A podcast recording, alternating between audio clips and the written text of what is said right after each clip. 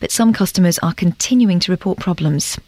An eating disorder clinic in Aylesbury, previously featured on the Iain Lee show, has had another negative report from health, health watchdogs.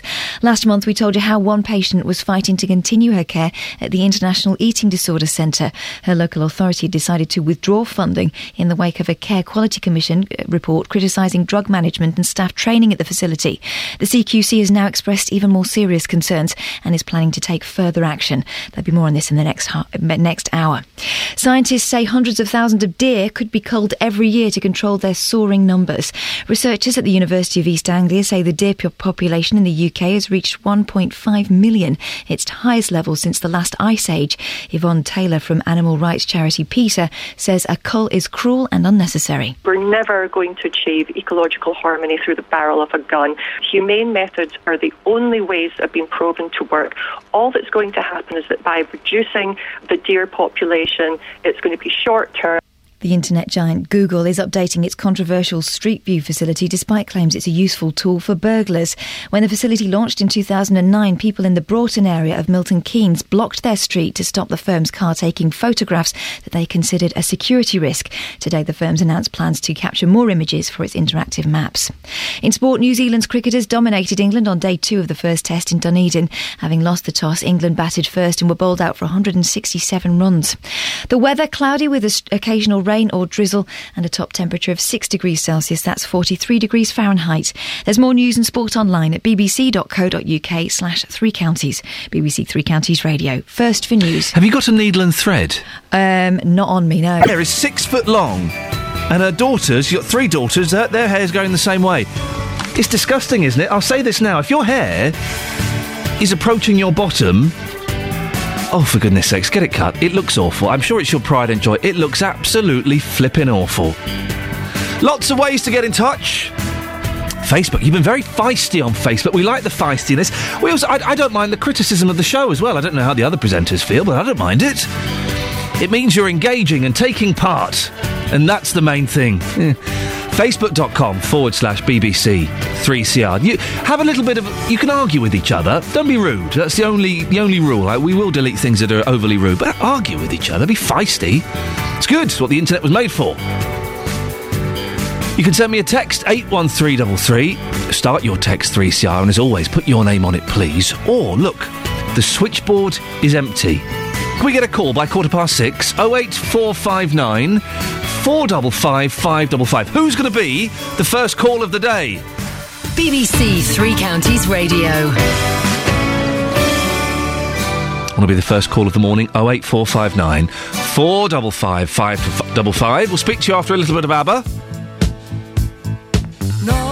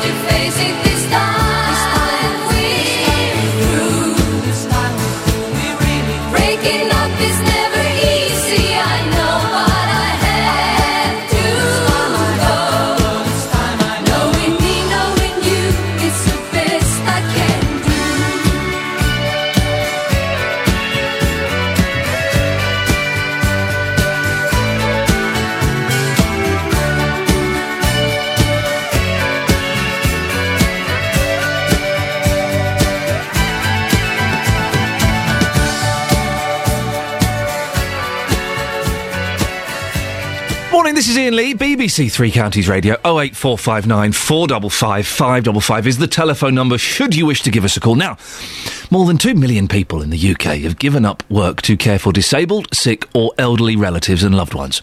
A poll for Carers UK has found that more than 1 in 5 of the adult population have seen their work affected by caring responsibilities, with an estimated 2.3 million leaving jobs to care for a loved one. Jill Denman is one of them. She had to give up work to look after her parents. My mother is nearly 97 and my father is 92. They both have physical disabilities. My mother also has vascular dementia, which is far more challenging. I had to give up work about uh, 2006 to look after them both. I haven't really had any prospect of being able to work since because I'm literally looking after them 24 7. The survey showed that almost 3 million people have reduced their working hours to cope with caring responsibilities. The hardest hit were 45 to 54 year olds, where more than one in four reported that caring had taken a toll, taken a toll on their work.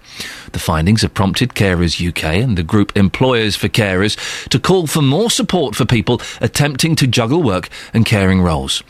Emily Holzhausen has, is the Director of Policy at Carers UK. We know the impact that it has on people's lives, but the scale of the issue uh, is, is quite surprising, and particularly with the fact that our population is ageing. More and more of us are going to be caring at some point in our lives, particularly during our working lives. And unless we tackle this problem, it's going to be a problem not just for family, but for business and the economy as a whole. Jill Denman says she would have liked to have had more information and support before she started caring for her parents. I didn't have enough information. When I went into this, I thought it was with my eyes open, but it certainly was my, with more with my eyes closed.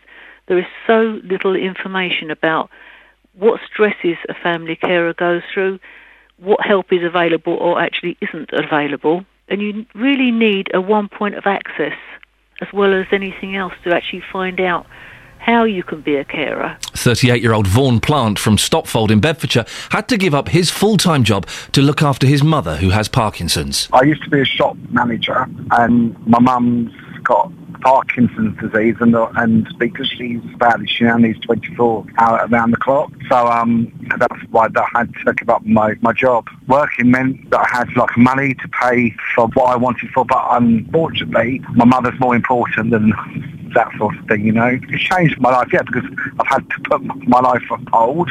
I mean, I've also got a father that's um, in a home that has had a, a stroke and that, and I have to also deal with him too, and, and my mum as well. So that can be very, very draining and tiring. I'm not married. I'm not in a relationship either. But when I was, I was putting my mother first, and um, of course that that went all pear shaped. The days seem so long, and the and the nights are long, and I've got no life either. So just something to get me me back to work, and that would be like a nice. But as long as I know my mum's cared for. The 2011 census in England and Wales showed one in ten residents, a total of 5.8 million people, devotes at least part of their week to caring for disabled, sick, or elderly relatives and loved ones without any expectation of payment. In 2001, the figure was 5.2 million. Carers UK believes that, as with uh, childcare a generation ago, employers can play a critical role in shifting how we, as a society, support people with family responsibilities. Across beds, Herts, and bucks, this is Iain Lee on BBC Three Counties Radio. Did you hear um, the gentleman in that uh, piece there use the phrase pear shaped? It all went pear shaped. Who knows where that comes from? Who knows? Who knows? Do you know? Oh, there, oh, 08459 455 555. Where does the phrase, oh, it's all gone pear shaped, come from? I know. I do know. I know. I say I'm quite clever sometimes. I know I come across as a, as a bumbling idiot. It's an act, really, very intelligent. Do you know where the phrase "it's all gone pear shaped" comes from? Oh eight four five nine four double five five double five. Quick look at uh, the front pages of the news. But no, we won't actually. We haven't got time. I, I'll do this quickly. This uh, hair story. I think it's in a lot of the newspapers. It's not really a story. It's it's four people in a family have got long hair. But the thing is, it's really long. It's a family of real life Rapunzel, says the Sun, with a combined hair length of more than 14 feet. Mum, Terry Lynn, Svetlik Russell, what? 43, and her girls, aged 11, 9, and 6. Uh, brushed rivals aside, I see what they've done there in ponytail contests. Ponytail contests? Anyway, th- these four girls, the three girls and a mum, they've all got really long hair. It all goes down to their bums, but the mum, it stops just short of her ankle. I don't get the long hair. I find it. I don't want to be too rude. I find it really unattractive. And I think if you are a, a, a woman primarily, men as well, although men don't tend to have it this long, if you're someone with long hair that goes close to your bum or below it, there's something wrong with you. Why are you making such a big feature? Oh, I've got long hair. Yeah, it looks awful. Why are you doing it? Can we find someone who's got long hair that's approaching their backside so they can justify it, please? 08459 455 555. It doesn't look good. No one likes it. It's very unattractive. And also, where does the phrase, it's all gone pear shaped, come from? I'll tell you more after the travel news with Sophie Tyler. Hearts, and bucks travel. BBC Three Counties Radio. Good morning. Well, no major problems to update you with just yet. Looks like it's actually moving fairly well on the sensors despite the weather at the moment. M25 is looking good, heading down the western stretch in particular, and the M1 also moving nicely around Stevenage as well. Uh, looking like it's moving well on the uh, usual trouble areas. The North Orbital in particular is looking good. The A414 moving nicely, and uh, also looking good on the trains at the moment. No major problems to be updating you with on the departure boards this morning. Sophie Tyler, BBC Three Counties Radio. Thank you, Sophie. I'm in terrible trouble with my faders today. Not trouble with the faders, trouble with my fingers picking the wrong faders. We'll, we'll get there eventually. It's only, oh, what, six months? Morning, it's 6.16. It's Thursday the 7th of March. These are your headlines on BBC Three Counties Radio. More than 2 million adults have given up work to take care of a family member, according to a survey by Carers UK. A study involving nearly half a million people across Europe has linked processed meat to about 1 in 30 premature deaths. In sport, Celtic are out of the Champions League after a 5 0 aggregate defeat against the Italian champions Juventus.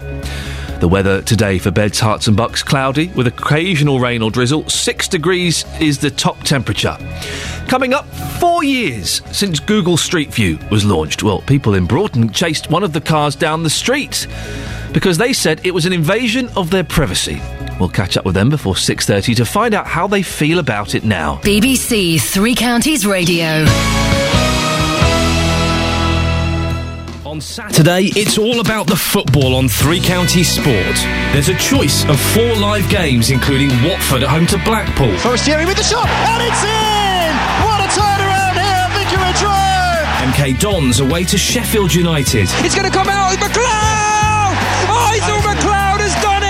Stevenage at Preston. Can Stevenage get on yes, that? They do! It's Marcus Haim has got on to the end of that one! And Luton versus Hereford. Howells with the shot, and it's in the back of the net, and he placed that really nicely, did Jake Howells. Three Counties Sport, Saturday from 2, BBC Three Counties Radio.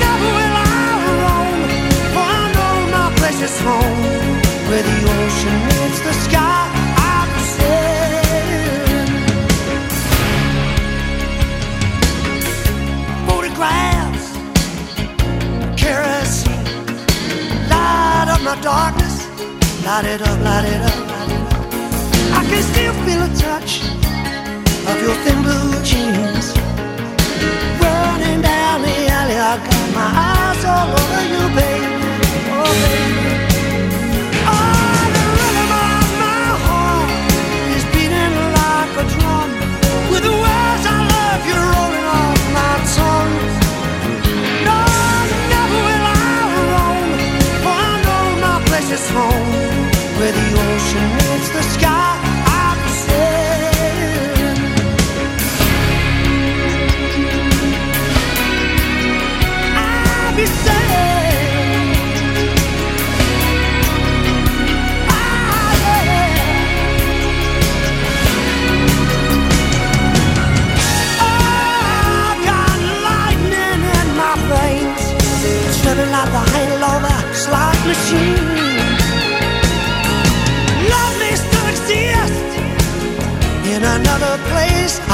Yanking back the handle, no expression on my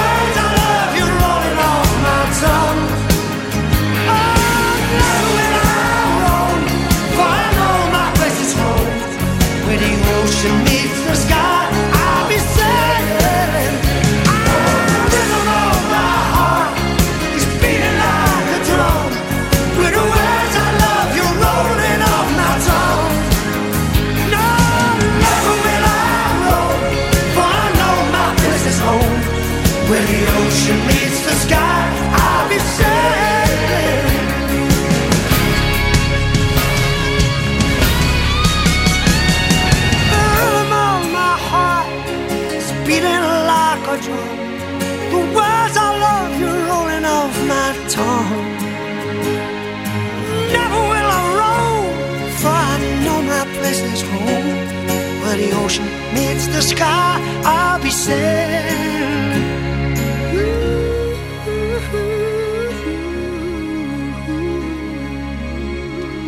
Now, you might use Google Street View to have a look at your own street. You check out houses to buy, or just be a bit nosy. We were having lots of fun with it last week as we were showing off our houses to each other. It was, it was lots of fun. Catherine Boyles, I don't want to give away too much information about where she lives, but her address, 60, no, uh, uh, her, uh, her house on um, Google Street Maps, the door's wide open. The doors where you could you could actually see inside her house. It's brilliant. It's brilliant. Well, it's nearly four years since it arrived in the UK, and now it's getting a major revamp. The Street View cars have been roaming Britain, refreshing the coverage in the big cities and bringing new images to remote places. Catherine, I suggest you keep your door shut this time. When it launched, while some were fascinated, others were appalled at what they saw was an invasion of their privacy. In 2009, people in Broughton in Milton Keynes chased a Street View car away. Did they chase it away? That's fantastic. and accused with flaming torches and accused Google of trying to peer through their windows. Well, our reporter Tony Fisher went back to London Road in the village to see what people think of it now. There was a few of the villagers, and they didn't want the houses put on Street View. We didn't know that it was coming obvious that they were coming down here, and it got blocked for a little while. But we're on there now. Got blocked on the internet. As far as I know, yes, yeah. Because when you um, look at it now, you're all on there. Yes, yeah, we are. Yeah, and I've actually used it at work to show the village as it is now, comparison to the old village before all the houses were built. So it's. So you quite like it? catch-22. It's had its benefits. Um, my daughter's friend managed to find us because she wasn't sure where we are. The only thing that we were worried about is how far you zoom in. And you know, some people may be able to see in the windows or not, but you can't. You can't see anything. My name is Denise. And so, Street View, is it an invasion or is it actually a useful tool? I think it's an invasion if the camera is recording into your garden, um, which obviously could be into house windows as well. And you know, whatever you're doing or whatever's going on in your garden is private. I think. And were you part of the little protest that happened here a few years ago in Broughton? Um, I, I wasn't. I wasn't. I wasn't in at the time, um, but I certainly supported the couple of residents residents that actually asked the camera to stop recording because the cameras were recording over hedges into people's gardens. but I, I don't think it's necessarily come out to be a burglar's charter, as many people were, were, were, were worrying about. No, probably not. Possibly not. But I think if you had young kids playing in the garden in a paddling pool in the summer and a street view car went down recording over a hedge or over a garden fence, I don't think that's appropriate. But yeah, no, no, I don't think it has. There's a gentleman down there who I've spoken to who says he's on Street View giving two fingers up to the Street View camera. And So- he's not been blanked out. And I don't think he has, No, no. I think they said that, but I think there's people who've been caught out by it. I just think if you're being recorded, you'd like to know about it, and obviously he didn't know about it. There are some great images on, on Google Street View. There, uh, when, when people kind of got wise to what was going on, there are people pre- um, pretending to be um, run over, or they're kind of sticking out from under cars. There, are people in skips. There are people pretending to have sex. Have you seen those? Well, listening to, to that is security expert Michael Fraser. Morning, Michael. Good morning, Iain. What's your opinion of, of Google Street View? Um, I don't actually think it's a good idea because people use it for the wrong things. You've got opportunists and professionals, uh, burglars, who are looking at Street View. They'll choose a property and they'll actually target that property. And the, the biggest thing about Street View is it does give you an insight of a personality of who lives at that house, what that house is about. D- does it? Does it? I, I thought it just showed houses. How, how does how does it make more places uh, attractive to burglars? what they do is have a look, look at a street, whether it's a cul-de-sac or whatever it is, uh, look at the property. You can tell what the property is like. You can get the address. You can have a look around the back of it. So what what you're doing is giving the burglar confidence. He, he wants confidence when he's burglar going to burgle a place. Yes. So what he'll do is look at it, look at an escape route, have a look at it. If it's a tidy property, if it's nice, got no alarm on, he'll go for it. He'll just target it. Um, what what people don't realise, and you know, you go to an estate agent, and they will never ever admit to this, but they put properties online. A burglar can have a look at that property, the in, inside of the property, got all everything there because what they're trying to do is obviously sell that property. But what the burglar does is have a look inside, what you've got, the address. He knows what sort of income it is because he can get the value of the property. He's got the address and he knows how to go around that property. And if it looks a, a, a good property to burgle, he'll do it. he'll just burgle it. You can see inside. You can see whether it's got an alarm, whether the people have got animals. Hmm. That flap in the back door that does weaken the back door area. So that they'll choose that, and then they'll target the property. And Street View just helps them. I know, you know, well, probably ninety percent of people are looking at it for interest, but you have got a ten percent who will look at it to target properties. Oh, suddenly, Michael, I feel very uncomfortable. What advice could you give to people to protect their homes then? Well, uh, you know, it, it's just normal advice, really, because really you should have two locks on your front door, not just one.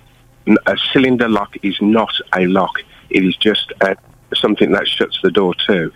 Two locks on the front door, a cage over the inside of the letterbox, because what's becoming very popular now is letterbox fishing. They'll put a hole through, pick keys up or oh. handbag up the stairs. They'll pull it to the door, take the keys out, and they've got the car that's on the drive. But if you do get out of the normal habit of just dropping your handbag there or putting the keys in the hall, uh, don't put a calendar in the kitchen that says, oh, we're on holiday tomorrow, because they can read as well. They'll go around the back, look at your calendar, know when you're away, and they'll come in. Keep things away from the back door so they can't use things like patio tables to climb up to the first floor if there's a window open, lock tools away in the shed, and they'll choose another property that won't go for your property. Yes, in your face, my neighbours. Michael, thank you very much for that. Very useful advice. Well, without giving away too much. I thought Google Street View was a bit of fun, but it turns out by combining that with um, estate agents' details online, they can target exactly which places to knock off and how to escape from them. Well, suddenly I feel a little bit uncomfortable. Well, we did invite Google onto the programme, but its UK spokesperson for Street View is currently away travelling. I'm guessing in the Street View car, recording stuff. I would hope so, anyway. Right. Travel news now. Here's Sophie Tyler. Beds, Herts and Bucks travel. BBC Three Counties Radio. Still looking good out there at the moment, moving nicely on the motorways, no problems on the M11, the M1 or the M25. All looking good as well around the A405 at the North Orbital Road and the A41 as well, looking fairly good at the moment. Now the trains are also moving nicely on the departure boards at the moment. Sophie Tyler, BBC Three Counties Radio. Thank you very much, Sophie. 08459 455 555. The, the, the main local talking points this morning are long hair, it looks ridiculous, and where on earth does the phrase it's all gone pear shaped come from? 08459 455 555. Here's the news with Catherine Boyle, whose hair is just approaching the length it could, maximum length it could be acceptable. that almost makes sense. Herts and Bucks talking. This is BBC Three Counties Radio. Good morning. The 6:30 headlines. More than 2 million adults have given up work to take care of a family member according to a survey by Carers UK. A study involving nearly half a million people across Europe has linked processed meat to about 1 in 30 premature deaths. And customers of Royal Bank of Scotland, NatWest and Ulster Bank were unable to withdraw cash for several hours last night after the RBS group was hit by computer problems for the second time in 9 months. Beds, Herts and Bucks Sport. BBC Three Counties Radio. England were bowled out for just 167 runs by New Zealand on day two of the first test in Dunedin. At Stumps, New Zealand were 131 without loss a short time ago, trailing England's first innings total by 36 runs. Jonathan Trott top scored for England with 45 runs and he accepts the side's batting performance as a whole wasn't good enough. Everyone just got out and, you know, in soft fashion. You can't question the guys' commitment and pr- training and stuff like that, preparation. At the end of the day, we weren't good enough today, and, uh, you know, unfortunately, that's the way it is, and the series has started like that. But there's a lot of more cricket left in the series, and especially this game. Celtic are out of the Champions League after a 5 0 aggregate defeat by Juventus. They lost 2 0 in Turin last night. Celtic manager Neil Lennon said he's very proud to have managed his side against some of the best teams in Europe. Tonight, Tottenham face Inter Milan in their Europa League last 16 first leg tie at the San Siro. They're set to be without Emmanuel Adebayor as the uh, striker is still suffering from a knee injury he picked up in Sunday's North London derby. Kick-offs at 5 past 8 tonight. And reports in several national newspapers this morning suggest Manchester United striker Wayne Rooney could leave the club this summer. Rooney, who was left out of United's starting lineup for their midweek defeat against Real Madrid, has previously been linked with Paris Saint-Germain. Julien Laurent is a French journalist and he says PSG PSG are interested in signing Rooney. Last season, there were a few discussions between United and PSG where United said, don't even go there. But clearly, this summer, things could be completely different. And for PSG, who are looking for a striker and who will sign a world top striker, Rooney is definitely on the, on the short list. And that's your latest news and sport. More from me at 7 o'clock. Across beds, Herts, and bucks, this is BBC Three Counties Radio. Morning! Coming up in the next 30 minutes or thence about. Do you remember last month we told you about an eating disorder centre in Aylesbury which had had a bad report from the Care Quality Commission? Well, we've now learned it's had another one. Our reporter Paul Scoins has been following this story and he'll tell us what's happened. And our reporter Justin Daly is on his way to see a community centre in Milton Keynes. Nothing particularly remarkable about a community centre, you might be thinking, apart from this one. It's owned by the Queen, and residents want it uh, want to see it open again. Oh eight four five nine four double five five double five. After it's all been said, the music's spinning in our head. Can't forget the feeling of the magic of that summer in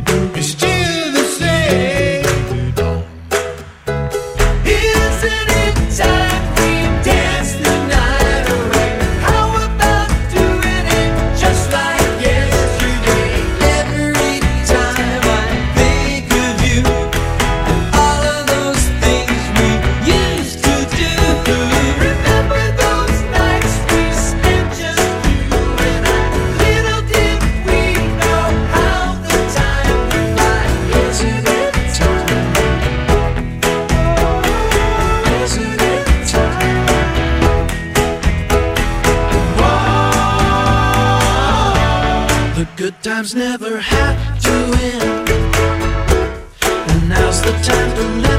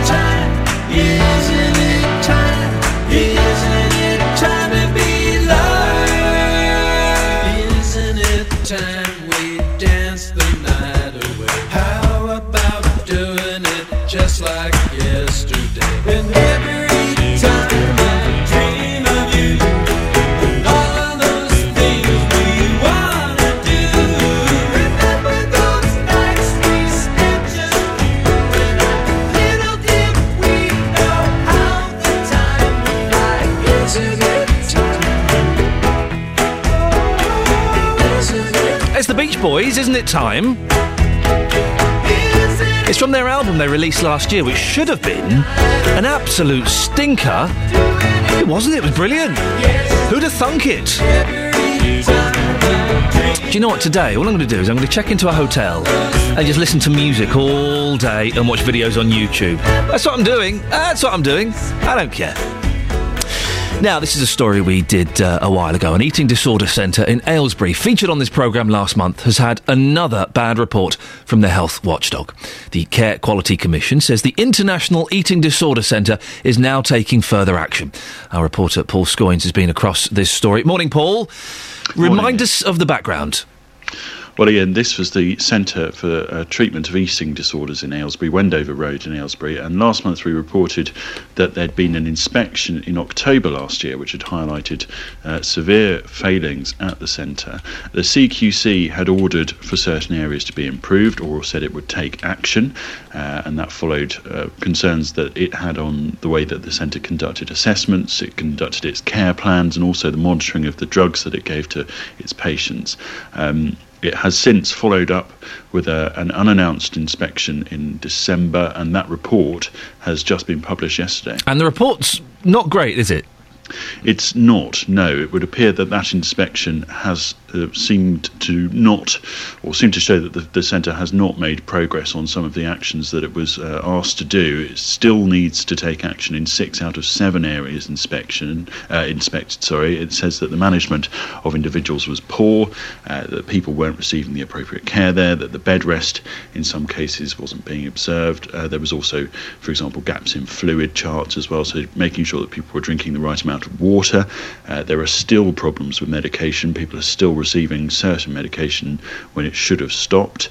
Uh, there's also evidence that staff had had training since the last inspection, but that that perhaps wasn't being used properly, especially pertaining to things like people's mental health records. So, still some serious concerns about uh, how the centre was being run, and certainly now the centre has told us, or the, the, the CQC have told us, that they are going to look at taking further action. Uh, we, we spoke to a former patient at the centre last month. She'd been pulled out, hadn't she, by her local authority? Yeah, that's right, Iain. You spoke to Ella, who told us about her experiences in the centre. Now, she had been removed mid treatment by her local authority after it had these concerns following October's report. She has suffered from anorexia nervosa for, for over 20 years and was three months into a four month programme. She was removed just days before Christmas. She was very upset at that, and she actually said that she'd had a very positive experience at the centre. And she told you uh, her reaction when she found out she was being removed from the centre. Devastated, if I'm honest, and completely shocked. It came from nowhere. We had no idea. We'd known the CQC had inspected, but we had no idea of the outcome. As far as we were concerned, our care was was fine, and our best interest was to stay there. So it shocked me, and it had a massive impact on me, and not just me, my family as well. The centre's report wasn't particularly good, was it? That's the reason that it was the funding was being withdrawn. Definitely I've seen a copy of the report, and from the report, it it is quite damning, and um, it certainly comes across that our lives were being put at risk. However, um, I feel that that is so far from the truth. If anything, our our lives were being saved there. Now, I've caught up with Ella since yesterday, and she says that she's still struggling with her illness, but that she's managed to return to work part time. And she said to me that it still makes me angry and frustrated that there's not enough awareness about anorexia and so much in the media about the effects of obesity that has on, on, on people's lives. So she, she's still very frustrated, but she her, her reaction to the news yesterday was that she was disappointed that the centre was still receiving bad comments. What does the CQC say about its inspection? Well, they said that the inspectors found that the service was failing to meet the national targets, that the uh, CQC was currently taking further action to protect the people, and they, they couldn't give us anything more than that, saying that they uh, were looking at uh, using legal re- uh, sort of action potentially as a, as a way of, of changing things. They, they, they do have a certain range of, of powers that they can do or they can use. They, they say that they can restrict the services or even suspend or cancel the services. So that might be something that they're looking at. Um, and they, they also say that they can offer uh, issue a, a financial penalty in some instances as well. Iain. And the, the International Eating Disorder Centre, what, what have they said to us? Uh, well, not much, I'm afraid. Uh, we tried to reach them several times yesterday. Someone did answer the phone when I gave them a ring and uh, told them who I was, and they they said that they had no comment on the report. I then asked them if they were still open, and they put the phone down on me. Uh, and then I called them back a bit later on without saying who I was, and they put the phone down on me again. Uh, and I believe that some other, other colleagues who tried as well uh, had the same experience. So unfortunately, we've not been able to speak to them. Okay, well, I know you will. Uh, you'll be like a dog with a bone, and you, you'll, you'll keep pursuing them. Paul, just to go off on a tangent. If anyone who following you on Twitter at Paul Scoins may be concerned that your carbon monoxide alarm went off this morning. Is everything okay in Scoins Towers? It is, it is. It went off at four o'clock this morning in this loud, high pitched beeping noise. Um, and uh, we, we called the people, we called the gas safe people. They came out just, just an hour and a half later and uh, uh, and everything's all right. We had to have all the windows open, so uh, a rather disturbed night. But everything's fine. Thank you for your concern. We- We're all we're all concerned about you, Paul, in many many ways. We'll be f- following that story as it uh, continues, and uh, oh, I do apologise. Paul Scoins will be um, chasing that story like a dog with a bone. 08459 455 555.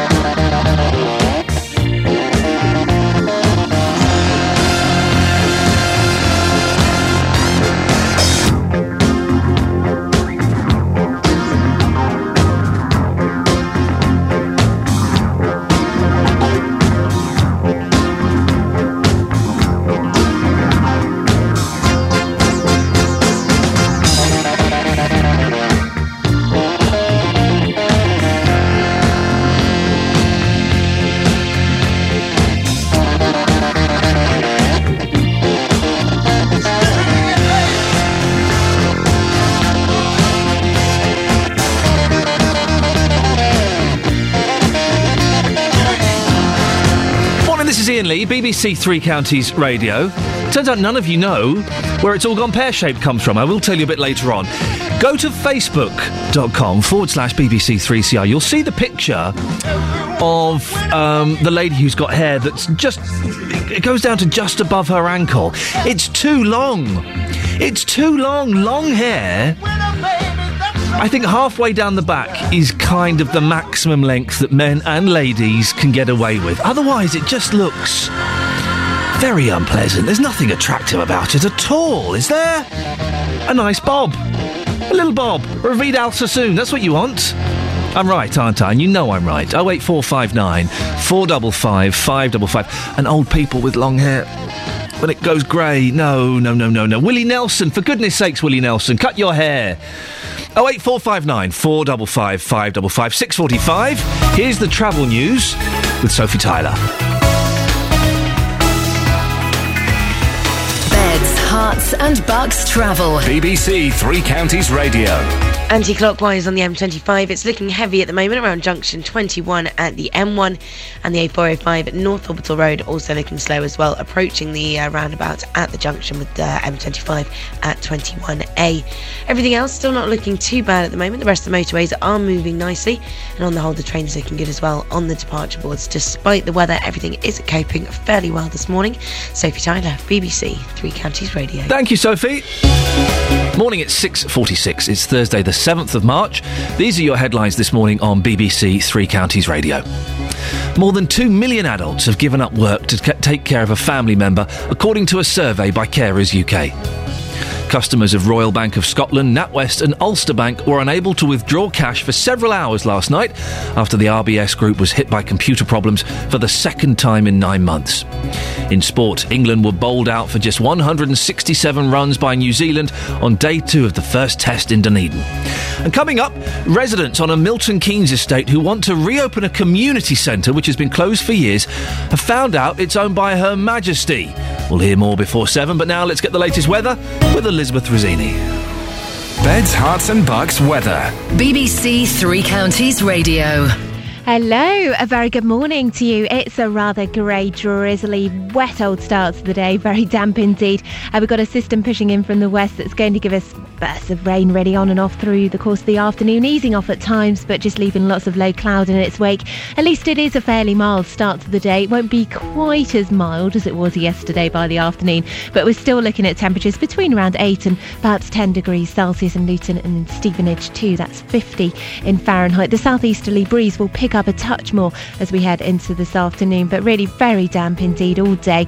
And then that rain eventually pushing off to, uh, well, to uh, sort of northeast really, I suppose, as we head into this evening and overnight. So it should be a much drier start to the day tomorrow. Temperatures down to around 7 or perhaps even 8 degrees Celsius overnight. Again, that thick cloud acting like a bit of a blanket. So it will be a mild start to the day tomorrow. Again, some more light, patchy outbreaks of rain around again. Still feeling mild tomorrow. Temperatures up to 10 degrees Celsius. There'll be more outbreaks of rain, I'm afraid, on Saturday. Temperatures dropping a degree or so down to around 7 degrees Celsius by the afternoon. But we've got a bit of a shock in store, I'm afraid, for Mother's Day. In the afternoon, we're going to see some very low temperatures, indeed, some cold air pushing through, an easterly breeze setting up, and po- the possibility of some sleet showers into next week. That's the forecast. It's all going to get very cold again. Thanks, Elizabeth.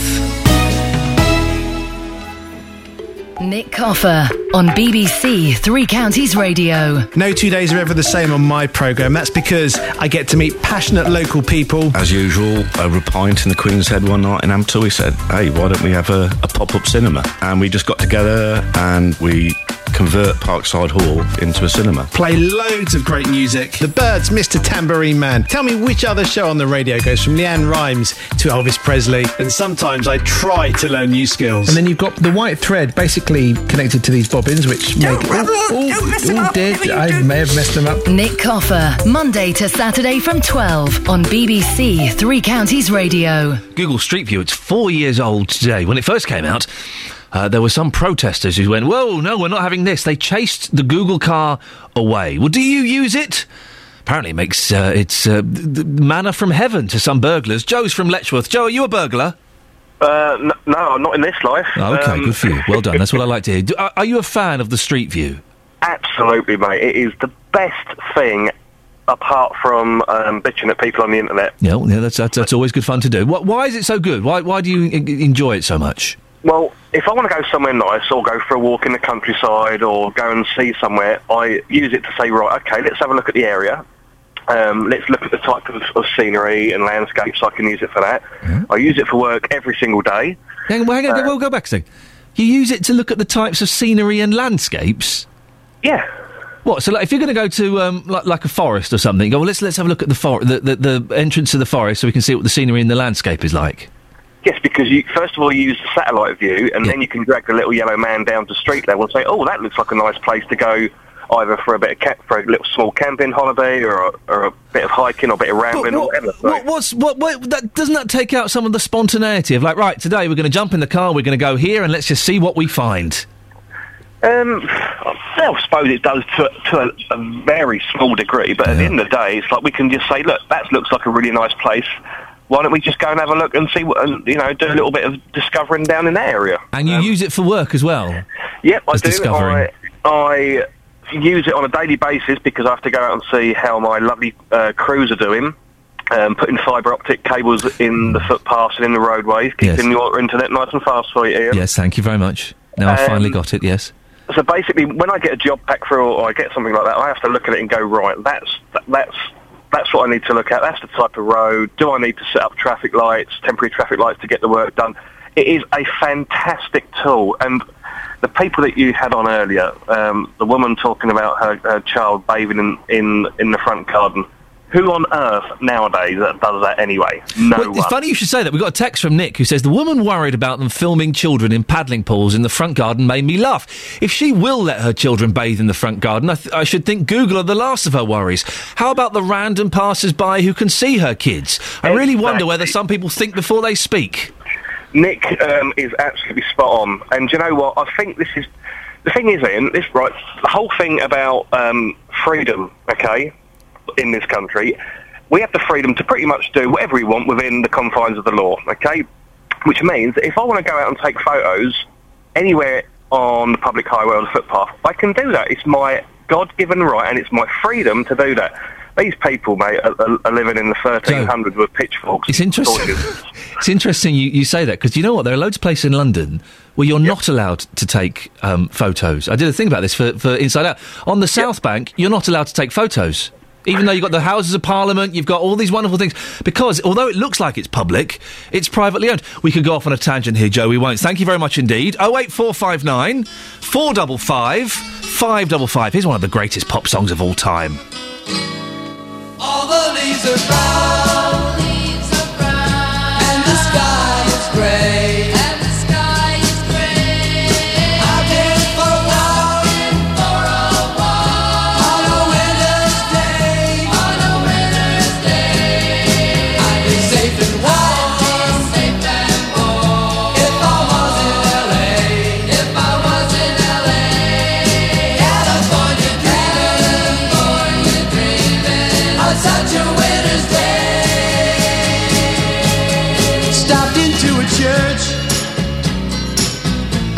I passed along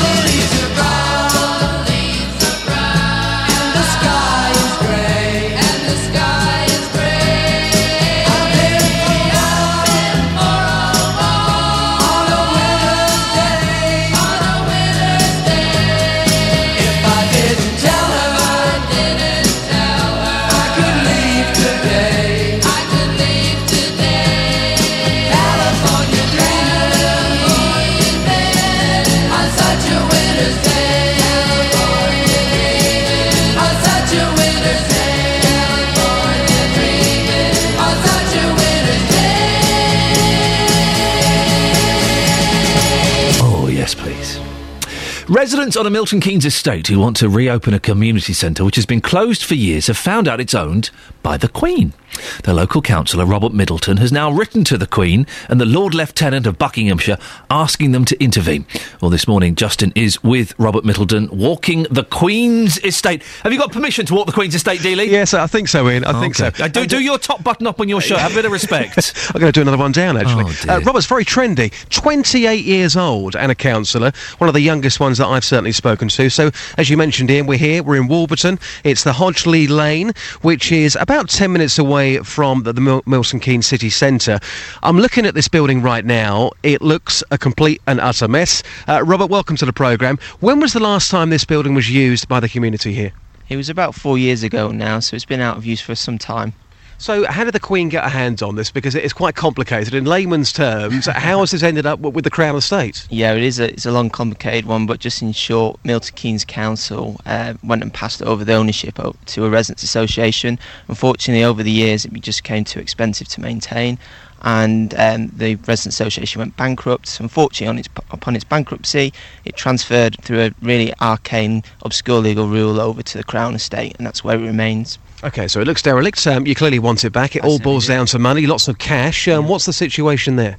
Uh, unfortunately, the uh, the Crown's representatives, uh, solicitors firm down at Bristol, say they want five thousand pounds plus legal fees, so probably more like ten thousand pounds just to get our hands on it. And then after that, we're going to need at least twenty five thousand to get refurbed and back into use. Robert, you're young, you're trendy. What is your message to the Queen this morning? If she is listening, what is your message to her right now? And I'm sure she is listening. Uh, it's a really positive message. The positive message is that she should gift it to the Hodge Lea community. As soon as she does, we'll get it painted up, we'll get it refurbished, and once it's um, once it's repainted, you can come down here, have some tea, some uh, cake, and we can reopen it.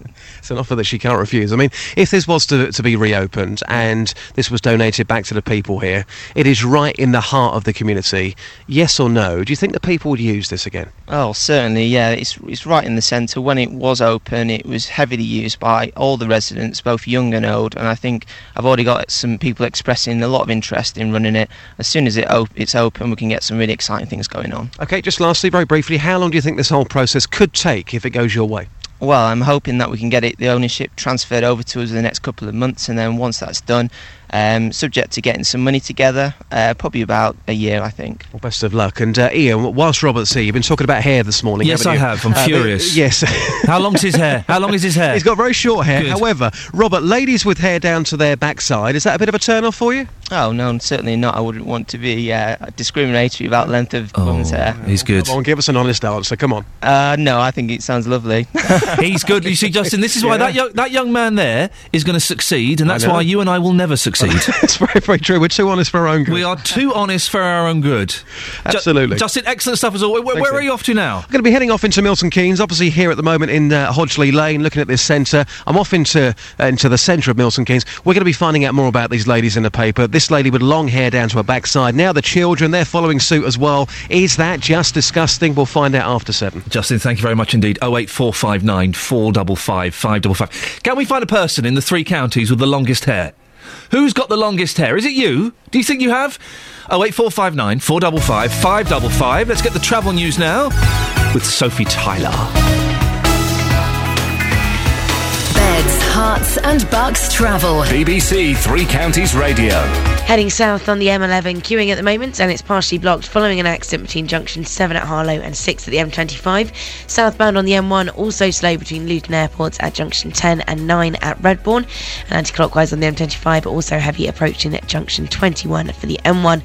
And the Barnet bypass also queuing at the moment, heading south between Stirling Corner and the Watford bypass. And the A10, Great Cambridge Road heading south through Enfield, also beginning to build up between Bullsmoor Lane and Southbury Road. Everything else not looking too bad at all at the moment. Trains and tubes are moving nicely. Sophie Tyler, BBC, Three Counties Radio. Sophie, thank you very much indeed.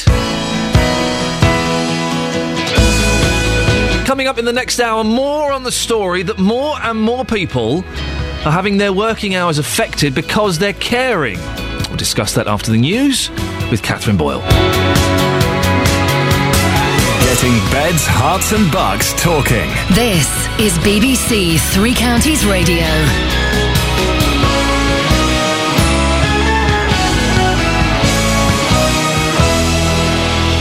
Good morning, it's 7 o'clock. The headlines Millions of carers forced to sacrifice jobs, processed meat linked to premature death, and Google sends out the streetcars. BBC Three Counties Radio. Over 2 million people have given up work to take care of a relative, according to a new survey by Carers UK.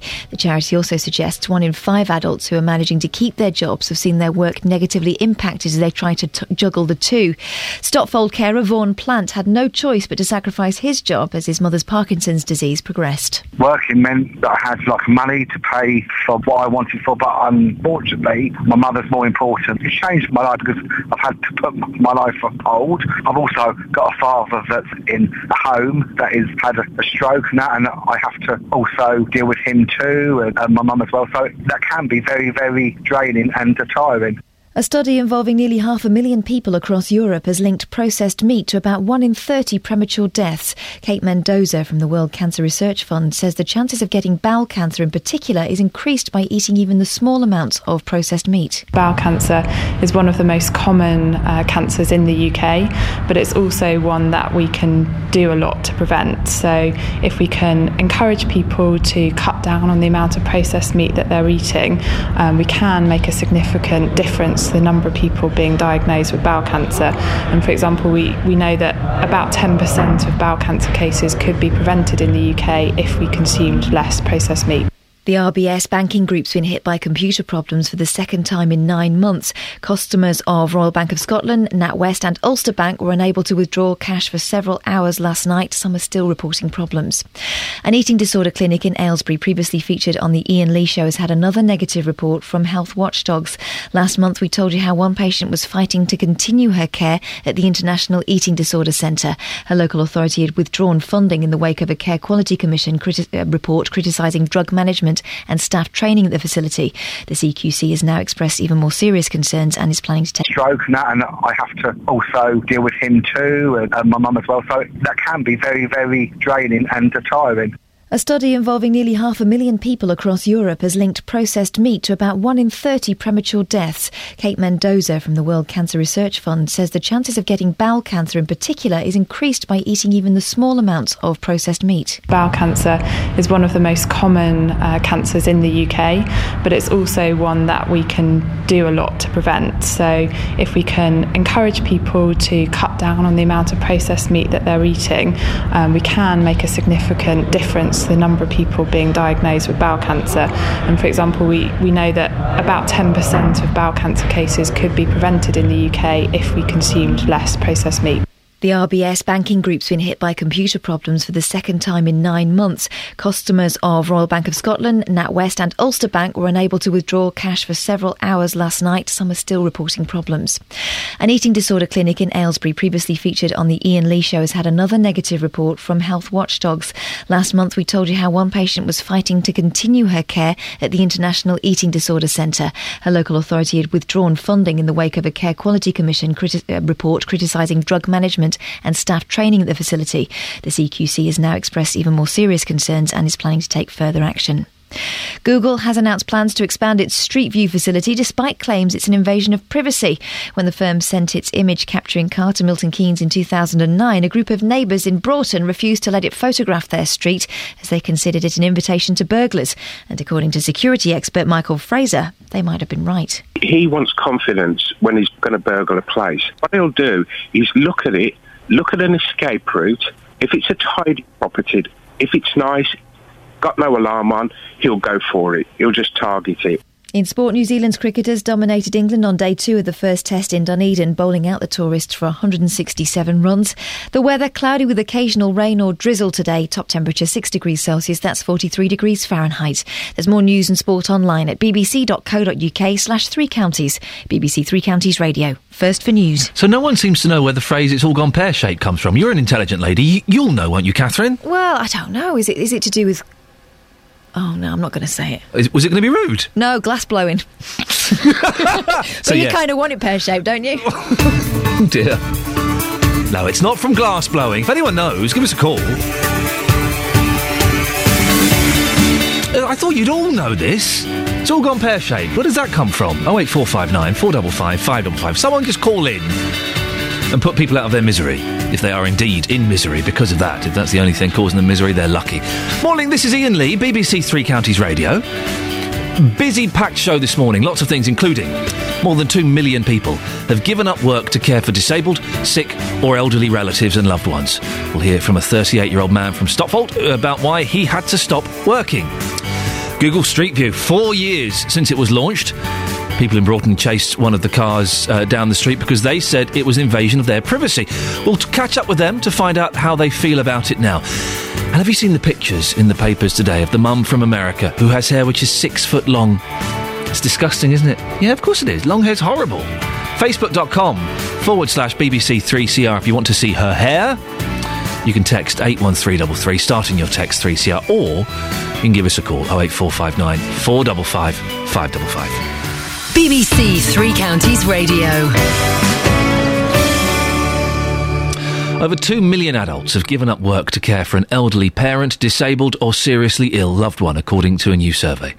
A poll by Carers UK shows over 1 in 5 adults have seen their work negatively impacted as a result of caring, including having to quit their job or reduce their working hours. The impact was highest amongst 45 to 54 year olds. Well, Steve McIntosh from Carers UK joins me now. Morning, Steve. Good morning. Well, what has this poll found? Can you give us particular examples of how people are affected? Yeah, that's right. For example, if you're caring for an older parent and you're in, in this crunch age bracket between 45 and 54, it could be that you start off helping them to go to doctor surgeries, take a bit of time off, going to the hospital, doing their finances. But very often, caring can creep up on you. You provide more and more support. That puts pressure on your work through stress and tiredness. And eventually, we're seeing more and more people being forced to reduce working hours or give up their jobs to help to care for loved ones because they can't either get the flexibility at work or the services to help them to juggle work and care. And what impact does being a carer have on the family as a whole, financially and emotionally? it can have a huge financial impact. If you've given up your job to care for a loved one, you see that big drop in income. It often comes at the same time as lots of extra costs from caring. But at the same time, many families are contending with the emotional pressures of caring for an older parent, maybe with dementia or Parkinson's disease, the emotional grief that comes around that, alongside the physical and mental stresses of caring. So, alongside your finances, your mental and physical health, many people are also worrying about the long term financial impact if they can't go back to work or they can't save towards a pension. And if you're a carer, it can be quite isolating as the, the, the condition progresses the, from the parent or whoever it is you're looking after. Uh, you, you can you can become quite isolated, can't you? That's right. If you're caring eventually round the clock for an older parent or a disabled loved one, very often you lose touch with colleagues and friends, other family members. Very often we see that because people aren't necessarily comfortable with illness or disability, people stop popping in to see you. You aren't able to go out and see them. So it can become a real spiral of losing all those important contacts with you. So even when caring comes to an end, it can take carers a really long time to try to rebuild their lives from all those financial and health consequences, but also just getting in, back in touch with the world, friends, and family. For, for those carers that uh, uh, have stopped working or have cut down their working hours, is, is there anything the government can do to help? Well, our first message is it's really important people get advice and information. It might be with a bit of support, talking to your employers, you can get flexibility which helps you to juggle work and care. But if you do give up work, make sure you get advice from Carers UK or other organisations on the financial and practical support available. But our message is that there's much more that we can do as a society.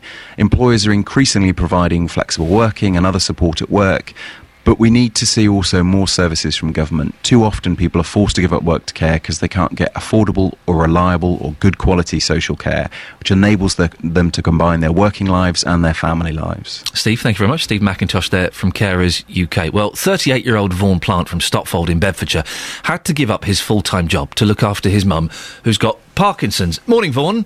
Morning. Vaughan, what did you do for a living and, and why exactly did you have to give it up?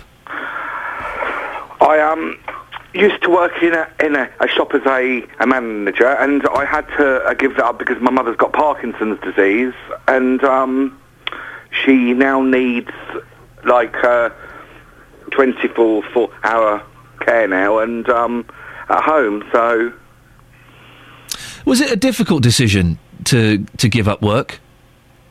it wasn't well. Yes and no because um, you're like a pair of events come first, don't they? Yeah. So, but I do think um, the amount of money you get f- for doing it, fifty-eight forty-five a week, is an insult. really, And what does that money go on? me like living. That's, that's, that's everything. That's it, is it? That's all the money you've got? Well, I do get a uh, like a top up, Right. But that's not a lot. But I still have like bills to pay. I still have like um, food to contribute to, and so I do think if if I was out there caring in a nursing home or home care, I'd get a lot more. How does being a carer for mum affect your life, Vaughan? My life's on hold. I've also got a father in a nursing home that, that that's had a massive stroke as well, and um,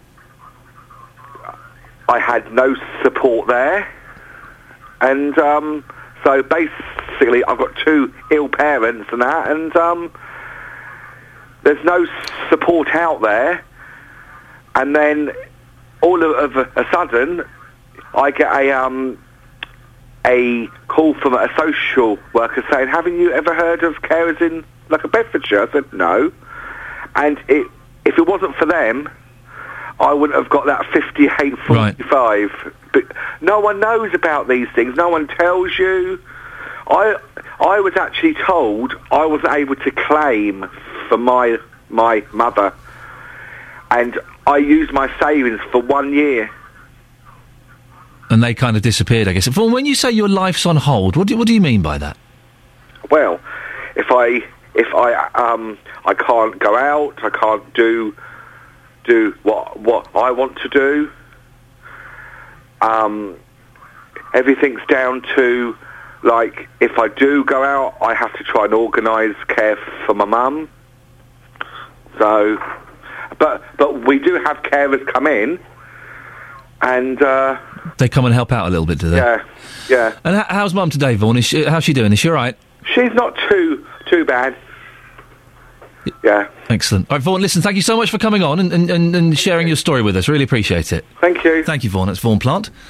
38 years old. His life's on hold while he looks after his mum who's got Parkinson's. Fair play to him for doing it. Not everyone could. I know when my mum was ill, I, I couldn't put my life on hold. I did as much as I could.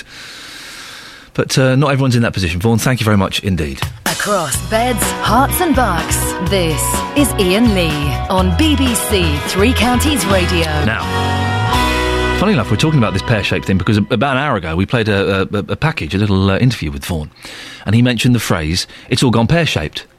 And I asked an hour ago, who knows where that comes from? Simon from Luton, you're the first person to call in. Simon, do you know where it, that phrase comes from? Yeah, hi Iain. Morning. Um, apparently, I, I listened to a programme a couple of years ago where people from the Oxford Dictionary oh. were researching common sayings. Oh, yeah. And the first reference to it they can find is in the Navy. It's a naval term which describes often a young officer who isn't able to shoulder the responsibility of command, e.g. they're pear-shaped. And when, they, when they're in charge, everything goes pear-shaped. Now, isn't that interesting? Because that's completely different to the reason that I've heard. I'm just, uh, it's just, it's just something. I, I sort of thought it was a bit strange myself, but the re- but, but So, so, but that, that kind of sounds good. The reason I heard was was another military uh, thing that it was it was from uh, if uh, from the RAF. If you parachuted out of an aeroplane, you want the parachute to open kind of like a big mushroom. But if it goes pear shaped.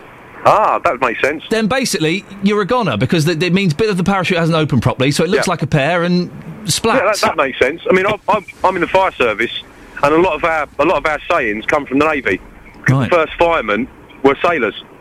Were they? That's, yeah, yeah. A lot of the, a lot of the first fi- professional firefighters were sailors, were drawn from the navy.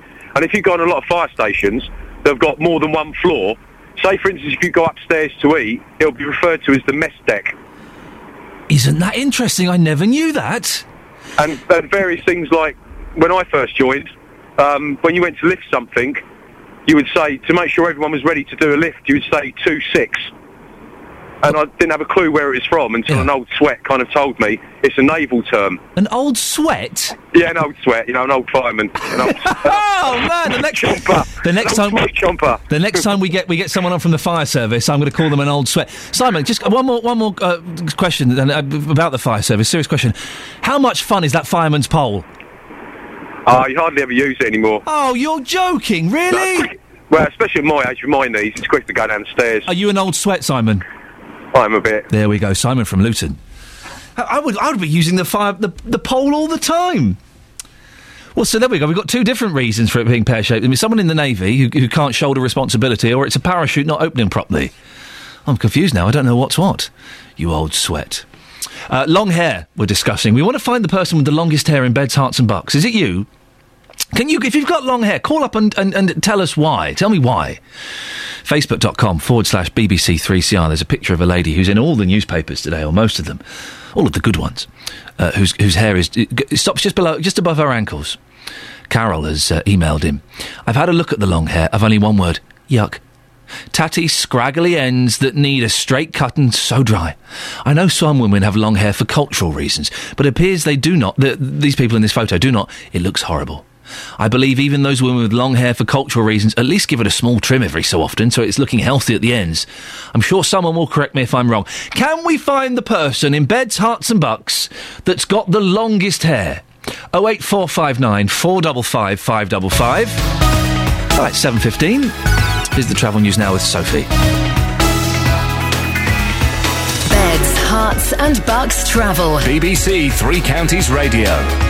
The M11 in both directions is currently blocked with stationary traffic following a serious accident. A motorbike involved around junction 7 at Harlow and 6 at the M25. Now, anti clockwise on the M25, one lane also closed in queuing traffic following an accident between 26 at Waltham Abbey and 25 at the A10 for Enfield. Congestion is back to the M11 at 27, so adding to the usual morning delays there. Also, very slow around junction 21 at the M1 and the A405 as well. That's North Orbital Road. Very slow this morning, approaching the roundabout at junction 21A of the M25. Everything else not looking too bad at all. Trains and tubes still moving nicely. Sophie Tyler, BBC Three Counties Radio. Thank you, Sophie. Right, it's close to 7.16. It's Thursday, the 7th of March. These are your headlines this morning on BBC Three Counties Radio. More than 2 million people have given up work to take care of a relative, according to a new survey by Carers UK. A study involving nearly half a million people across Europe has linked processed meat to about 1 in 30 premature deaths. In sport, Olympic silver medalist Nick Dempsey has become the first man to win two windsurfing world championship titles after winning gold in Brazil. The weather today for Beds, Herts and Bucks cloudy with occasional rain or drizzle. Six degrees is the top temperature. And coming up, it's four years since Google Street View was launched. People in Broughton chased one of the cars down the street because they said it was an invasion of their privacy. I'd love to have seen that. Get off my land! They wouldn't have talked like that, obviously. Before 7.30, we'll catch up with them to find out how they feel about it now. 08459 455 555. BBC Three Counties Radio.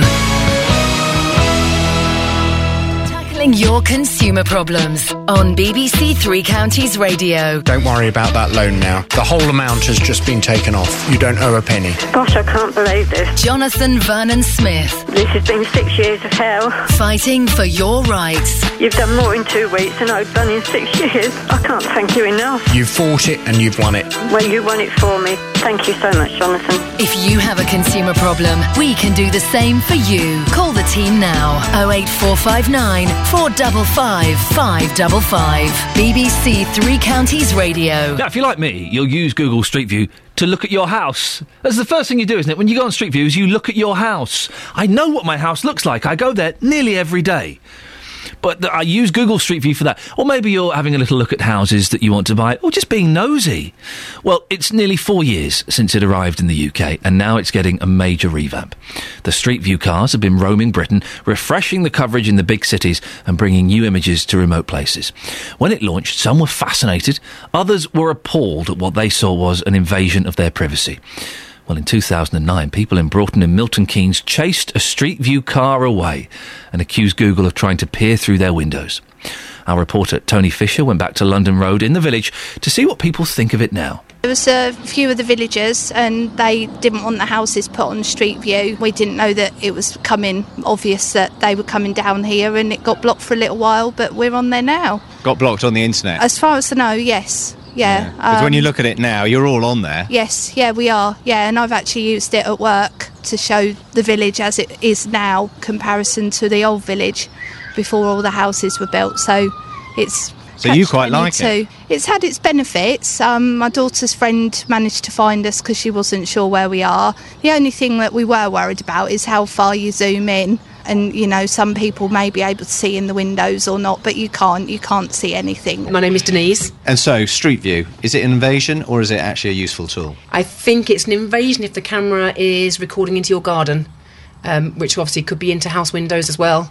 And you know, whatever you're doing or whatever's going on in your garden is private. I think. And were you part of the little protest that happened here a few years ago in Broughton? Um, I, I I wasn't. I wasn't. I wasn't in at the time, um, but I certainly supported the couple of residents residents that actually asked the camera to stop recording because the cameras were recording over hedges into people's gardens. But I, I don't think it's necessarily come out to be a burglar's charter, as many people were were, were, were worrying about. No, probably not. Possibly not. But I think if you had young kids playing in the garden in a paddling pool in the summer and a street view car went down recording over a hedge or over a garden fence, I don't think that's appropriate. But yeah, no, no, I don't think it has. There's a gentleman down there who I've spoken to who says he's on Street View, giving two fingers up to the Street View camera. And So- he's not been blanked out. And I Has don't think he has, No, no. I think they said that, but I think there's people who've been caught out by it. I just think if you're being recorded, you'd like to know about it, and obviously he didn't know about it. That's our reporter Tony Fisher there. We can speak now to, no- uh, to Nick Pickles, who's the director of the privacy campaign group Big Brother Watch. Morning, Nick. Good morning. Nick, what are your feelings about these, these internet sites that get up close and personal? Well, I I think you're uh, the person you just interviewed then actually had it right. Is that you know if uh, if Street View is walking down the street and sees what anyone else can see, then there's not too much of an issue. But the problem is that these uh, these new Street View cars actually see literally over your garden wall in a lot of senses because one of the uh, the things that Google are now doing is trying to get 3D maps working. So they need to take pictures from a greater height to do that. One of the dangers is that the cameras are higher, so the cameras can see over the garden wall into your uh, your private garden, and that clearly is a privacy issue. Well, how high are these cameras going to be? Well, there, there, you know, if you imagine a normal car and then you go up a couple of feet from that, so you're talking that you know, it's like someone been on the uh, not quite the upper deck of a double-decker bus, but it's that kind of height you're talking about. And um, when you add that to the images that you can now get from the the satellite photographs looking down, there is a lot of information out there, and something that we've had, you know, a regular experience with is that it's still not particularly easy to get hold of Google and say you, there's something in your house that you want blurring, or you're individually in the pictures and you want blurring better.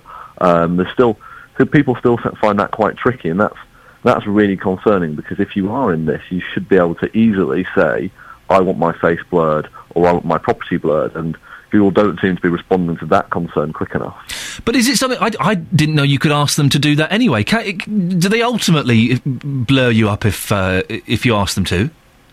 Well, one of the uh, one of the legal arguments that they had is that if they if they show an image of an individual who that's identifiable, then that's actually information about that person. Right. So uh, if they haven't got permission, then they should blur it. And uh, when they first put Street View live, they'd run it through an automatic blurring program, but it had missed quite a lot of people out, or had missed quite a lot of distinctive features out. So they've they've had to go back and redo that. So I hope that when they do do this refresh, we don't see the same problems of, of lots of people having their faces not properly blurred, and you end up with you know people looking for, for people coming out of hotels or businesses or houses trying to figure out who's doing what, and as you say, people look down their own street and see if they can see into people's windows. Mm. Would you want to see things like Google Street View banned altogether? No, I think the uh, the problem we've got is that the law is very much still a grey area in this. Of you know, the idea of being able to see what you can see when you walk down the street seems fair enough to me, and it's it's obviously had some benefits and it's useful for mapping and things. But um, ultimately, Google haven't got a great track record when it comes to respecting people's privacy.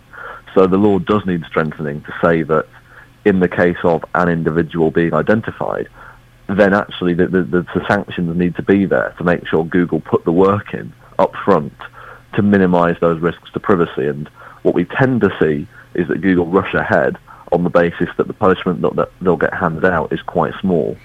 We spoke to um, a security expert about an hour ago on the show uh, who, who kind of raised a point that I'd never really thought of. He said that actually it can pose a threat to, you know, it can encourage burglars because burglars can have a little look at the, the, the front of a house, the back of a house, see if they can get in and out, see if there's uh, a burglar alarm. Then they combine that with estate agents' pictures.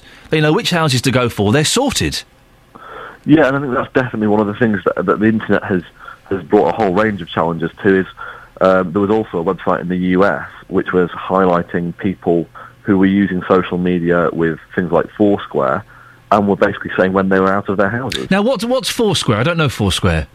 So Foursquare is the the one where you can go to uh, to a restaurant and check in. So you publish to all your friends, I've just arrived at a restaurant or a hotel or a football stadium, and it shares on your social networks that you've just checked in at this this venue. And what uh, some American researchers realised was that you could combine all the data that people willingly share about their behaviour and work out where they lived and when they're not home. So the security issues are absolutely there, and if you add that to Street View and estate agents' pictures, and maybe if you can hunt down through, uh, you know, a website which a landline phone number, so you can give them a ring before you go.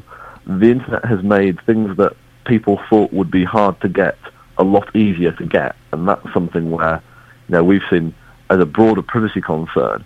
There's so much more information about, about us and about our lives online now that, uh, you know, especially for kids growing up now, they need literally privacy education. The, the internet's still in its early days. We're going to see more and more of these these kind of sites, aren't we?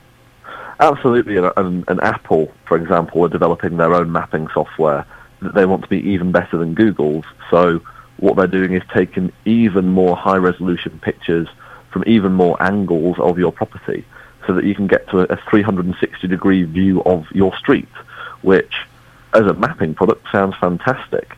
But if you take that with the uh, the idea of yeah, you were sunbathing in your front garden behind a wall, and you thought, well, that's private. Oh, now, no, sorry, no, Google's cameras or Apple's cameras have now just put that image on the internet, and this is becoming a, a big issue for uh, people who've got, you know, conservatories. They thought they were private. It's now seeable from above. How we actually resolve this is going to be a big challenge of the coming decade because it seems that the uh, the public like these mapping software, and as long as the public keep using the tools, the companies will want to make them better. Nick, have you googled your house? Uh, I haven't actually. Have you not? Um, I I haven't. Oh, I, you uh, must. It's great fun. I, I, I do occasionally put it into a search engine to find the postcode when I forget it, but um, I haven't actually street viewed my house yet. I'll go and do it, Nick. You'll enjoy it. Well, there's, there's scaffolding up at present, so it's probably a better view. Yeah, exactly. Remember what it, have a look at what it could look like. Nick, thank you very much indeed. Nick Pickles there um, from the he's the director of the privacy campaign group Big Brother Watch. We asked Google to come on, but its UK spokesperson for Street View is away travelling. Uh, Mark from Bedford. Morning, Mark. Morning. Are, are you a fan of the Google Street View? Well, I am to a certain extent, but it does have its downside as well. And and just talking about that guy googling his own house, the, the, our um, situation was when Google came around and did um, our street, our house was looking a bit tatty, to be honest. Some of the paintwork was peeling, and the garden stuff wasn't looking great. Um, and we li- we live on an end terrace, so they actually got a 360 degree view of our house. Right. We a couple of years after that decided to put it on the market. Spent a lot of money repainting the house, putting fences up, putting um, you know trellis around the back garden. So it looks fantastic now. Well, it it does now, but on Street View, it's still got the tatty view of our house with all the peeling paintwork and, and everything. And that's one of the it- first things you do is when you when you're buying a house. I've just bought a house. When you're buying a house, one of the first things you do is you have a look at it on Google Street View. Yeah, you look at the um, estate agent pictures and you think, oh, that looks nice. They, they took a nice picture of the front, and then you go on Street View and you think, ah, that's what they're hiding because the back of it looks estate. When in, in actual fact, it didn't. And, and the point is, you have no recourse if they hold that information about your house. You have no right for them to ask them to change it. So you're stuck with it. So have you have you found it hard to sell your house then? Well, we, we had we had a handful of viewers now. I mean, that obviously that may have been something to do with the recession, but it also may have been people going on Street View thinking, Do you know what, I'm not going to waste my time coming looking at this house. I can see it's not something I want to go and have a look at. Have you got, had any offers in yet, Mark? like, you know, the guy the guy that you just spoke to, if they took the um, Street View image when he'd had all the scaffolding up, Yeah. um, that's the one that would have stayed on there for four years. Have you had any offers yet, Mark? Uh, we've actually took it off the market now because you know we had so few people coming to view it. Oh, mate, I'm sorry. It's a, it's a frustrating um, and tiring time selling your house. I've just been through it, and it, it took us ages. We got there. Sorry to hear that, Mark. Thank you very much. Well, there you go. There's, there's, I, I, I thought this was all a bit of fun. Oh, look, we can. Oh, look, I can see producer Laura's house. Oh, look, Catherine Boyle's front door is open. It is. Oh, look, if you look through her window, you can see her father-in-law. You can. But it turns out it does have quite a serious side. It, it helps burglars and, and poor people like Mark struggled to, to sell his house and took his house off the market in the end because people were looking looking at it on Street View four years ago and going, "Oh, blimey, look at the state! of- look at this back garden." No, we won't bother going to go, going to see that. Oh wait, four five nine four double five five double five. Travel news now. Sophie Tyler.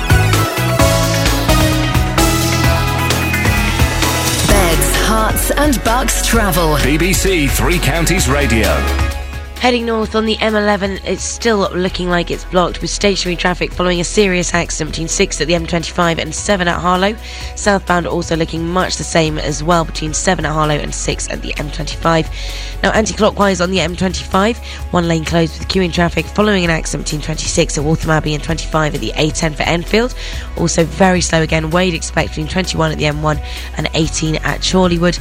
The North Orbital Road also still queuing approaching the M25 junction 21A roundabout. Also, still looking fairly busy as well on the Barnet bypass, queuing heading south between Stirling Corner and the Watford bypass. Everything else not looking too bad at all. Sophie Tyler, BBC, Three Counties Radio. Getting beds, herts, and bucks talking. This is BBC Three Counties Radio. Good morning. It's 7:30 with the headlines. I'm Catherine Boyle. More than 2 million people have given up work to take care of a relative according to a new survey by Carers UK. A study involving nearly half a million people across Europe has linked processed meat to about 1 in 30 premature deaths. And the RBS Grant Banking Group, which includes the Royal Bank of Scotland and NatWest, has been hit by computer problems for the second time in 9 months. Beds, Herts and Bucks Sport. BBC Three Counties Radio. England were bowled out for just 167 runs by New Zealand on day two of the first test in Dunedin. At Stumps, New Zealand are 131 without loss, trailing England's first innings, innings total by 36 runs. Jonathan Trott top scored for England with 45 runs and feels desperate and feels good despite the fact England are yet to take a wicket. Uh, he says the side's bowlers played well today. We bowled all right. I think we were just unlucky. We obviously had a few chances. Um, you know, it was a case of a few balls went in the gaps for them and a few balls went to hand for us. But you know, we can't feel sorry for ourselves, and there's there's no place in cricket for feeling sorry for yourself. So we've got to come back tomorrow and, as I said, compete every ball and win. Hopefully, win the first session well. Celtic are out of the Champions League after losing 5 0 on aggregate against Juventus. Celtic were beaten 2 0 in last night's second leg in Turin, and their manager Neil Lennon felt his side were punished for their poor finishing. Tonight, Tottenham face Inter Milan in their Europa League last 16 first leg tie at the San Siro. Kick-off is at five past eight. Tonight's, uh, today's newspaper back pages are dominated by speculation that Manchester United striker Wayne Rooney could leave the club this summer. Rooney was left out of United's starting lineup for their midweek defeat against Real Madrid, but the former United assistant manager Steve McClaren doesn't believe that means his time at the club's coming to an end. There are different tactics for different games and different circumstances, and that's what Sir Alex does well. And Welbeck, as he showed in the second half in the Bernabéu, caused problems for Real Madrid. He did it again, and he did exactly the same. So it's horses for courses. They play Chelsea on Sunday, and they'll know how to beat Chelsea, what team to play, and Rooney most probably will be in that. And that's your latest news and sport. More from me at 8 o'clock. This is Iain Lee on BBC Three Counties Radio. Coming up in the next 30 minutes, ladies with long hair. Uh, unattractive. Am I being a bit harsh there? I mean, you know, once it starts appro- halfway down the back, I think is too long. Well, Justin Dealey is in Milton Keynes finding out what you think. We're talking about this because there's a story in, in all of the good papers. Uh, this woman whose hair, it, it, it's about six foot long. It stops just before her ankles, and her daughters have got the same thing. Have a look at the Facebook page if you've not got the papers. Facebook.com forward slash BBC3CR. We have um, put the picture up there and have a little look and give us a call 08459 455 555. We'll do, after the news at 8, we'll speak to Catherine Boyle because I'm, I, I think her hair is. I think it's approaching the. Excuse the pun, the cut off point. Think it's approaching it. Oh eight four five nine four double five five double five. Eating too much processed meat in burgers, pies, and ready meals could mean that you're forty four percent more likely to die prematurely. That's according to new research out this morning. Well, our reporter James Alexander has been looking into it. James, isn't it just common sense you shouldn't eat too many sausages and, and pies? What, what's this new study about?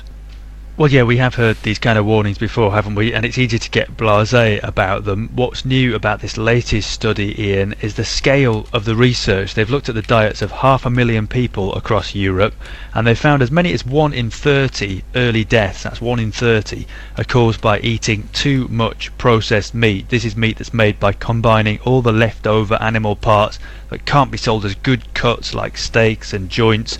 These get chemically processed to make things like hot dogs and pies and ready meals, and a lot of uh, a lot of the stuff, to be honest, is, is what many of us eat every day. And scientists say these are the real problem causing heart disease and cancer it's th- this study I struggle with slightly because people who eat lots of burgers and lots of sausages, they're probably not eating that much fruit and veg and probably aren't exercising much. I'm generalising slightly here, you may have noticed. Isn't it an unhealthy lifestyle that's the problem, not the occasional hot dog or big bender in a bun? Well, it's interesting. There's something in that, that generalised stereotype there because this study found people who eat the most processed meat are generally less healthy all round. They eat less fruit and veg, exercise less, more likely to smoke. But even taking all these extra lifestyle factors into account, the researchers still reckon it's the sausages and the salami that's pushing thousands of us to an early grave. The old bacon sarnie, though, that's not going to kill you, is it? How, how much is too much?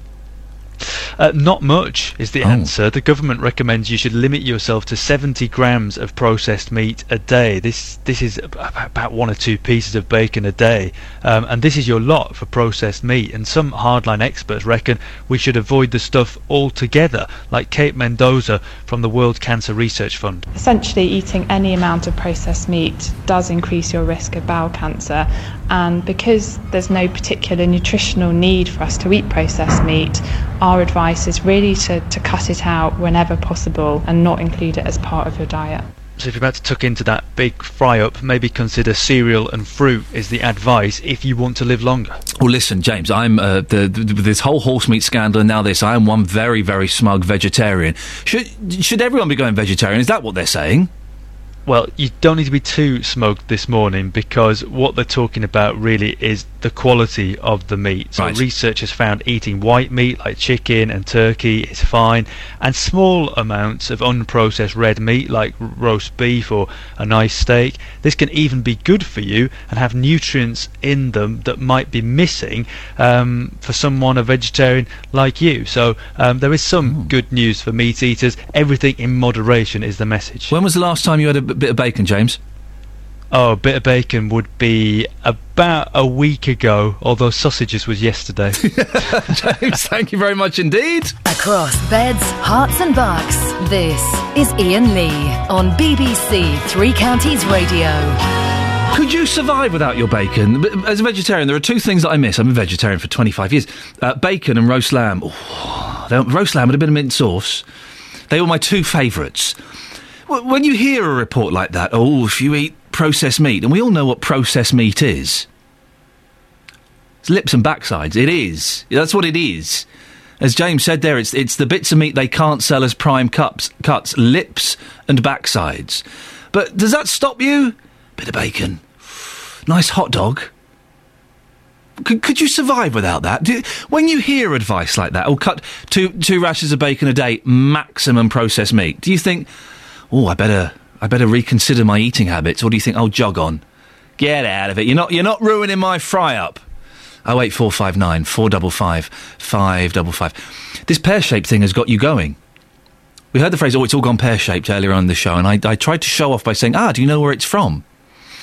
I thought it was an RAF thing from the Second World War, uh, and if if someone jumped out of an aeroplane and their parachute didn't open properly, it would go pear shaped, and it would mean, well, you know, you were on a hiding to nothing. Um, we had someone calling in saying, "Oh no, no, no, it's a naval thing." Well, Sue has emailed in. Uh, 3cr at bbc.co.uk. I haven't ever found a reference to the Navy and pear shaped. A pear shaped. The origin is always referred to as probably the RAF. Oh, thank you. But could go back as far as Victorian England and ballooning when the balloon is deflated, or blowing glass bubbles that go wrong into a balloon shape. But the general consensus is that it first came into being in the 19, in, in the 80s from the RAF. Hey, here's something.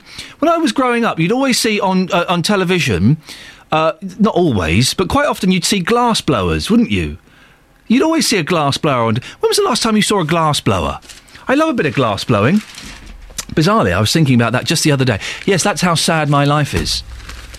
I was thinking about glass blowing. Should we have a look at the front pages? Yes, let's. The Daily Telegraph. Apprentice star quit when fame faded. Now, this is Stella English, who's quit her £100,000 a year j- job with Lord Sugar when her fame as the winner of The Apprentice began to fade, the tycoon told a tribunal yesterday. When did she win? I can't remember which series of The Apprentice she won. It wasn't the one that's just happened. It wasn't the one before, because that was the nerdy guy with the glasses who invented um, nail files. Do you remember that? He invented nail files. Yeah, it was, it was a bendy nail file. Well done. Well, well, well, well, excellent. You got 250 grand for that. Nice one. So when was she in? Uh, countryside at war over planning law reform. The countryside is facing warfare. Really? As rural communities fight a succession of housing and wind farm developments that take advantage of changes to the planning system, the chairman of the National Trust has warned. I do. A friend of mine, um, Adam Hess, who's brilliant, he's on Twitter. He's, you should follow him on Twitter. He's the only person that understands Twitter. Said all those people that complain uh, about um, wind turbines in the countryside, they should put the wind turbines next to power electricity pylons. Let's be honest, electricity pylons are much more unattractive than wind turbines, aren't they? Ah, dear me, let's have a look at the uh, the Guardian. The uh, revealed Pentagon's l- Pentagon, Pentagon, Pentagon. How do you say it? Pentagon. That's it, isn't it? The Pentagon's link to Iraqi torture centres. Petraeus and Dirty Wars veteran behind units implicated in abuse. Authors urge party leaders to rescue libel reform. Ah, yes. Uh, some of Britain's most acclaimed authors and playwrights, including Sir Tom Stoppard, William Boyd, Margaret Drabble, Ian McEwan, and Salman Rushdie, have called on the main party leaders to honour their pledge and implement a defamation bill aimed at transforming 170 year old laws they say have silenced scientists and authors, as well as journalists and activists. Uh, the Independent, Chavez, the legacy. Um, Dr. Mindy will see you now. Is Britain ready for the new Tina Fey? I don't know what that refers to. Uh, the graduates' pay gap that shames Britain. Young women still earn substantially less than similarly qualified men in similar jobs. Um, red alert. Scientists demand massacre of 750,000 wild deer. What? Britain's wild deer population is out of control and urgently requires a drastic cull to prevent catastrophic, catastrophic damage to the nation's woodlands and wildlife, according to a new study. Its authors argue that more than half of the UK's deer need to be culled annually. Really? Sounds like quite a lot. Uh, the Times, uh, Hugo Chavez, uh, his uh, funeral procession. Tory dinner table plot to unseat the coalition. A plot to push for an EU referendum before the next election has been discussed by Tory MPs in a move designed to destabilise the coalition. It's all quite boring stories today, isn't it? Although, uh, here's, here's one Thomas Cook jobs go. The travel group, Thomas Cook, is to cut 2,500 jobs and close 195 travel agencies in the UK. No disrespect to anyone who works at Thomas Cook. Is that all? Is that all they're closing? When was the last time you booked a holiday in a travel agent's? When was the last time you walked to the high street, went in a travel agent's, looked at some brochures, sat down at a desk, and booked a holiday? No one books a holiday in a travel agent's. You do it online. It's cheaper, quicker, more efficient. Sure. When was the last time you booked a holiday with a travel agent? Shirley? Shirley? Wait, when, hello, Shirley. When did you last book a holiday with a travel agent's? Oh God, I can't remember. I do it all online. exactly. Which is why I'm surprised that Thomas Cook are only closing 200 stores and they're only doing it now. I'd have thought they had closed them all. Yeah, definitely. and Me too. Because of the um, you're only paying them commission, aren't you? Well, exactly. if you do it online, you, you cut out the middleman. And no disrespect to anybody that's lost their job. I, I, I, it's horrible, of course it is. But, excuse me, in the modern world, no one books a holiday in a travel agent's. No. Anyway, Shirley, you've not called in about that. You've called in about the pear shaped. You, you, this is honestly, this is just unbelievable. Last yesterday uh, afternoon, when I was leaving work, my the head teacher I work in a a uh, nursery school said to me, "I've got a book that you'd like to read. It's called Red Herrings and White Elephants." And I was actually just holding it in my hand when that person came on talking about pear shaped, and it's in there, Oh. the definition. So go, go, go, on. So give give it to. We've we've had one, but it's to do with um, glass blowing. It's to do with um, parachutes, and it's to do with the navy. What, what what does it say in this book? Right, this is what it says in the book. It says, when something has gone pear-shaped, it has gone wrong, or at least not quite according to plan. The 1940 film My Little Chickadee, starring W.C. Fields and Mae West, contained the line, I have some very definite pear-shaped ideas. And the phrase certainly originates around the ti- that time. However, it's widely thought that the early RAF pilots are responsible for popularising it. Um, while they were practicing loops, a trainee pilot would often fail to make a perfect circle Yeah. and would flatten the plane's flight during the bottom section. and these mistakes were referred to as going pear shaped. There's me pu- punching the air because I thought my parachute story was right, but it's not. It's to do. Why would they be practicing loop the loops? That's just showing off, isn't it? Um, yeah. Shirley, before I let you go, I've got to ask: How long is your hair? It's short. Okay, Th- th- these these women with hair down to their bums. It's not right, is it? No, crumbs will take me forever to do anything with it. Exactly. Imagine washing and drying that. Shirley and Milton Keynes, you've ticked three boxes there, and for that I'm grateful. 08459 455 555 if you want to take part. When did you last book a holiday in a travel agent's? No one does. Here's the travel with Sophie. Beds, herts, and bucks travel. BBC Three Counties Radio. Still looking busy at the moment on the M11, where in both directions it is blocked with stationary traffic following a serious accident invo- involving a motorbike between 7 at Harlow and 6 at the M25. Now, anti clockwise on the M25, one lane still closed with queuing traffic following an accident between 26 at Waltham Abbey and 25 at the A10 for Enfield. Congestion back past junction at 27 for the M11 at the moment. Everything else not looking too bad. Few usual delays to keep you updated with at the moment, though. The A405 at North Orbital Road still queuing approaching at the roundabout at the M25 junction 21A. Southbound on the Barnet bypass, still queuing as well between Stirling Corner and the Watford bypass. And the A1 through Roxton on the Great North Road is also still slow approaching the Black Cat roundabout. Trains moving nicely at the moment. Sophie Tyler, BBC Three Counties Radio. Thank you very much, Sophie. It's nearly 7.46. It's Thursday, the 7th of March. I'm Iain Lee, and these are your headlines on BBC Three Counties Radio. More than 2 million people have given up work to take care of a relative, according to a new survey by Carers UK. A study involving nearly half a million people across Europe has linked processed meat to about 1 in 30 premature deaths. In sport, England were bowled out for just 167 runs by New Zealand on day two of the first test in Dunedin. Coming up before 8 o'clock, ladies with really long hair.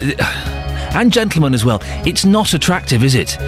We're talking about this because there, there are some pictures of a lady in uh, a lot of the newspapers. If you've not seen it, facebook.com forward slash BBC 3CR. Well, Dealey is out in Milton Keynes finding out what you think. I'm sure he'll suggest that all ladies and gentlemen with long hair should get what he calls a nut cut. I know, it's a horrible phrase. I've had a, a haircut and he walked in this morning. All right, Lisa, had a nut cut. Yes, I have, Justin.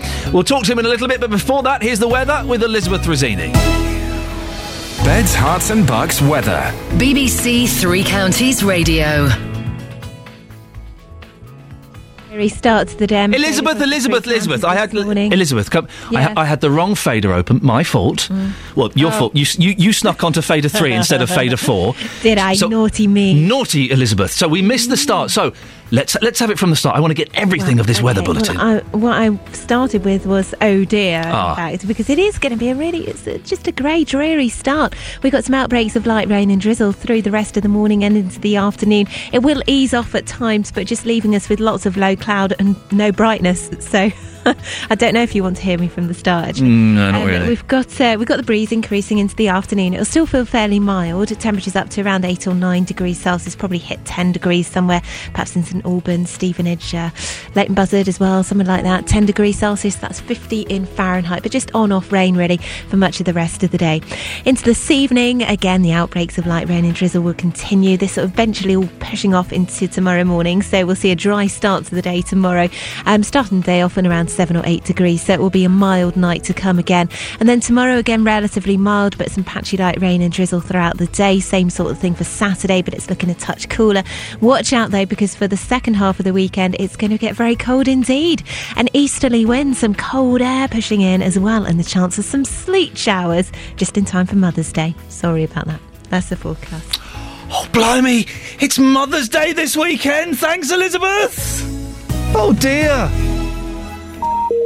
When you need local news. The passenger's been banned from EasyJet flights for the rest of his life. The consumer group Which says more than half the UK's train companies have a customer satisfaction score of 50% or lower. When you need local travel. Recovering an accident, one car involved southbound at Sutton Road, Milton Keynes Central to Watford Junction, and London Euston delayed by 15 minutes. When you need local weather. Then we'll see temperatures drop to minus one, minus two degrees Celsius. A widespread frost into tomorrow morning. BBC Three Counties Radio and bbc.co.uk slash three counties.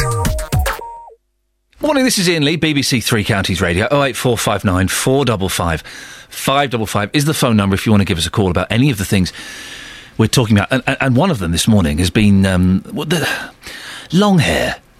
There's a story in a number of the newspapers this morning about American mother of five, Terry Lynn, who's had long hair since she was a toddler. And uh, it, it looks like she's never cut it. Her mane now measures six feet. The 43 year old admits that her hair gets stuck in car doors or sucked up the vacuum cleaner when she's doing the housework. From the back, she looks like Cousin It from the Addams family. But she says she keeps it the way it is for her husband, who first asked her on a date as a teenager because of her luscious locks. If you've not seen the pictures, go to the Facebook page, facebook.com forward slash BBC 3CR. We'll read out some of those comments in a bit. I don't think long hair on ladies or gentlemen. It's not attractive. It's not attractive, is it, Justin? They should get a nut cut. Well, shouldn't they? Gonna go and get a nut cut. Get a nut This cut. lady, She's doing it for her husband. What a lucky man, eh? What a lucky man. I mean, uh, the, the, the photographs this morning, I can't quite believe what, what I'm looking at because well, when you said this morning we're going to be talking about a hair story, I thought, oh, here we go again, slow news day. But uh, it's made it into quite, it is a bit. It's made it into quite a number of the newspapers, and it's shocking. Uh, she's got hair down to her ankles, uh, three children as well, certainly following suit. Iain, I'm in Milton Keynes this morning. I've been getting a reaction to this lady in the newspapers. Uh, her hair, of course, down to her ankles, and long hair in general, and this is what people have had to say.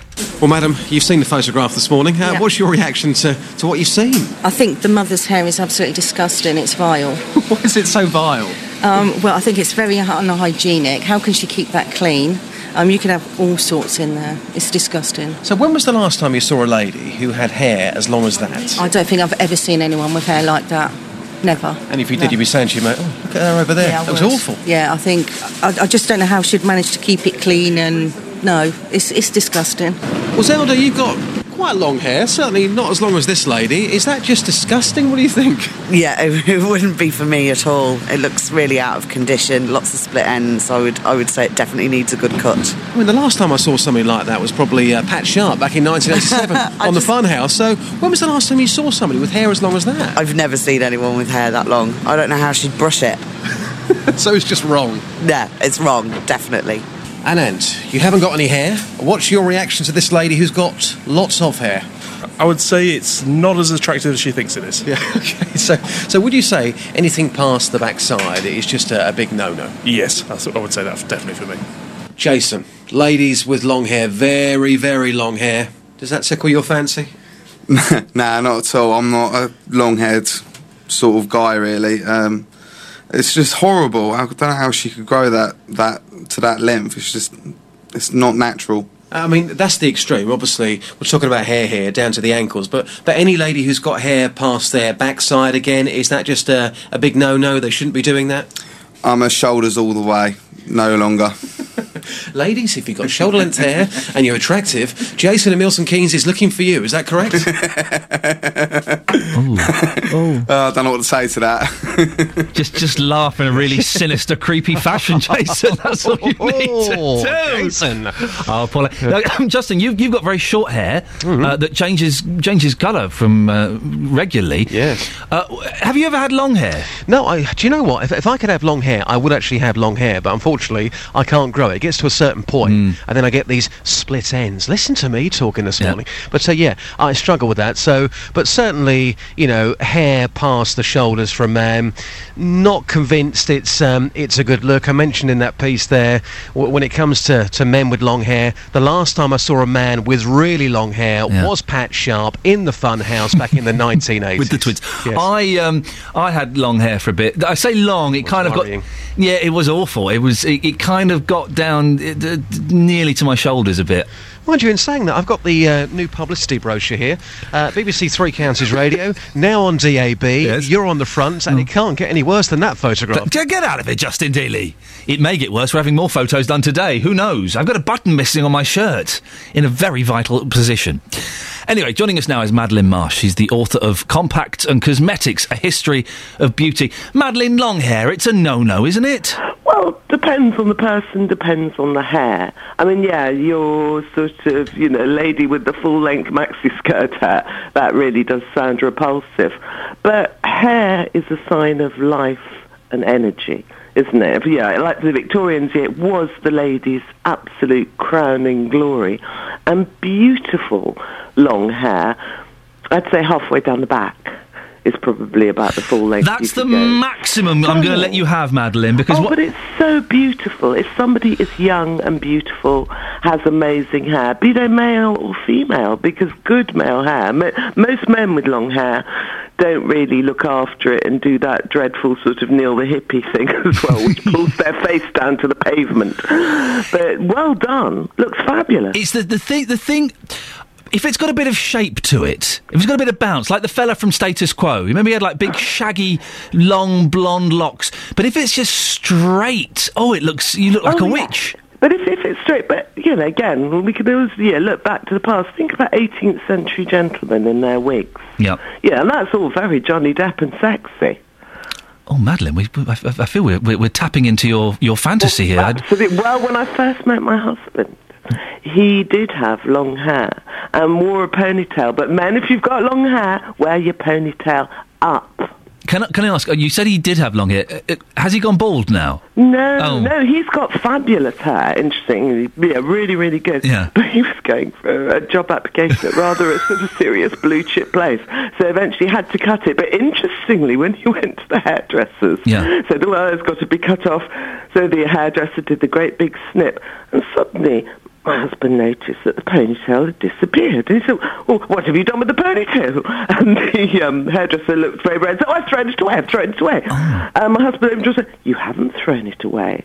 Opened a drawer, and there was his ponytail, which the hairdresser was going to sell for large amounts of money to make a wig with. You are joking. No, hair, very valuable. How much would he have got for your husband's ponytail? Well, I don't know. I'm not quite up in husband ponytail rates at That's the moment. incre- that's an incredible Yeah, story. Because real hair wigs. Of course. And again, back in the day, ladies used to, sort of the peasant girls particularly, with good strong locks, used to sell their hair to make wigs for the sort of follically challenged. You, st- you still hear that now that you know in places like China and things like that that the, the women sell their hair. You hear stories. Well, one thing we, we will def- we, we will agree on, surely, Madeline, is the balding gentleman with the ponytail, the, the, the Mick Fleetwoods. Yes. That do- that doesn't work, does it? No, having more down the end doesn't make you look like you've got more on top. Mm. And for ladies, there's another sort of aging thing, and it's the really tragic thing that the back of your head must match the front of your face. it's true, isn't it? Because you never want to take a, a really bad surprise when you turn round. Madeline, listen, I appreciate you coming on. Thank you very much indeed. That's incredible. The the, the, the barber tried to st- steal her husband's ponytail. Wonderful. Paul, Paul. Hi, how you doing? Paul in Stevenage. I'm, I'm good. What, what's your take on long hair? Well, um, my ex-wife used to have hair down to her bum, and it was it was really good condition, and it was lovely. And I do like long hair, but um, people are saying they'd never seen hair as long as this this lady's. And if I remember rightly, there was a country and western singer called Crystal Gayle. Oh, Crystal Gayle, yeah. Oh, she was in the paper yesterday, yes. She used to have hair down to her ankles because I remember seeing her on stage one time. She Uh, sang, My dad, um, my dad had a country and western band, so Really? What, Yeah, what, yes, what was what was Crystal Gayle's song? Uh, did she sing "Don't It Make My Brown Eyes Blue"? Was that her? I don't know. I can't remember now. Was it Blanket on the Ground or something? No, "Blanket on the Ground" was Billie Jo Spears. Oh right, I think. okay. Uh, yeah, but I don't. I do remember she had hair. I'm sure it was her. There was a country and western Yes, singer it was. That, that used to have hair down to the ground. And your dad was in a country and western band. Yeah, for forty years. Yeah. That's that's the voice of a very tired man who's heard far too much country and western music. Paul, thank you very much indeed. Yeah, Dad was in the country and western band for 40 years. We, we don't like to talk about it. Um, and uh, Facebook, Benjamin says, Iain, you're spot on. It's a real turn off. My message to these women get a haircut or a nut cut, as it makes you look unattractive. Also, how long does it take to wash and to dry? I bet it takes forever. Right, let's get the travel news now. Let's go to Sophie Tyler. And bucks travel. BBC Three Counties Radio. The M11 is still looking like it is closed with stationary traffic in both directions following a serious accident. Motorbike involved between junction 7 at the Harlow and 6 at the M25. Anti clockwise on the M25 also still busy as well. Queuing traffic following the earlier accident between 26 at Waltham Abbey and 25 at the A10 for Enfield. Congestion is back to the Brook Street roundabout, although all lanes have now been reopened. Everything else not looking too bad. A few usual delays on the A1, particularly at Barnet bypass heading southbound at the moment. Slow around Mill Hill Circus. Also busy as well at the moment on the A10 heading through Cheshunt. Everything else not too bad at all, and trains are moving fairly nicely at the moment. Sophie Tyler, BBC Three Counties Radio. Thank you, Sophie. This is Iain Lee, BBC Three Counties Radio. We'll talk more after the news about carers, the number of carers that are having to quit their jobs to look after sick or elderly relatives. Getting beds, herts, and bucks talking. This is BBC Three Counties Radio.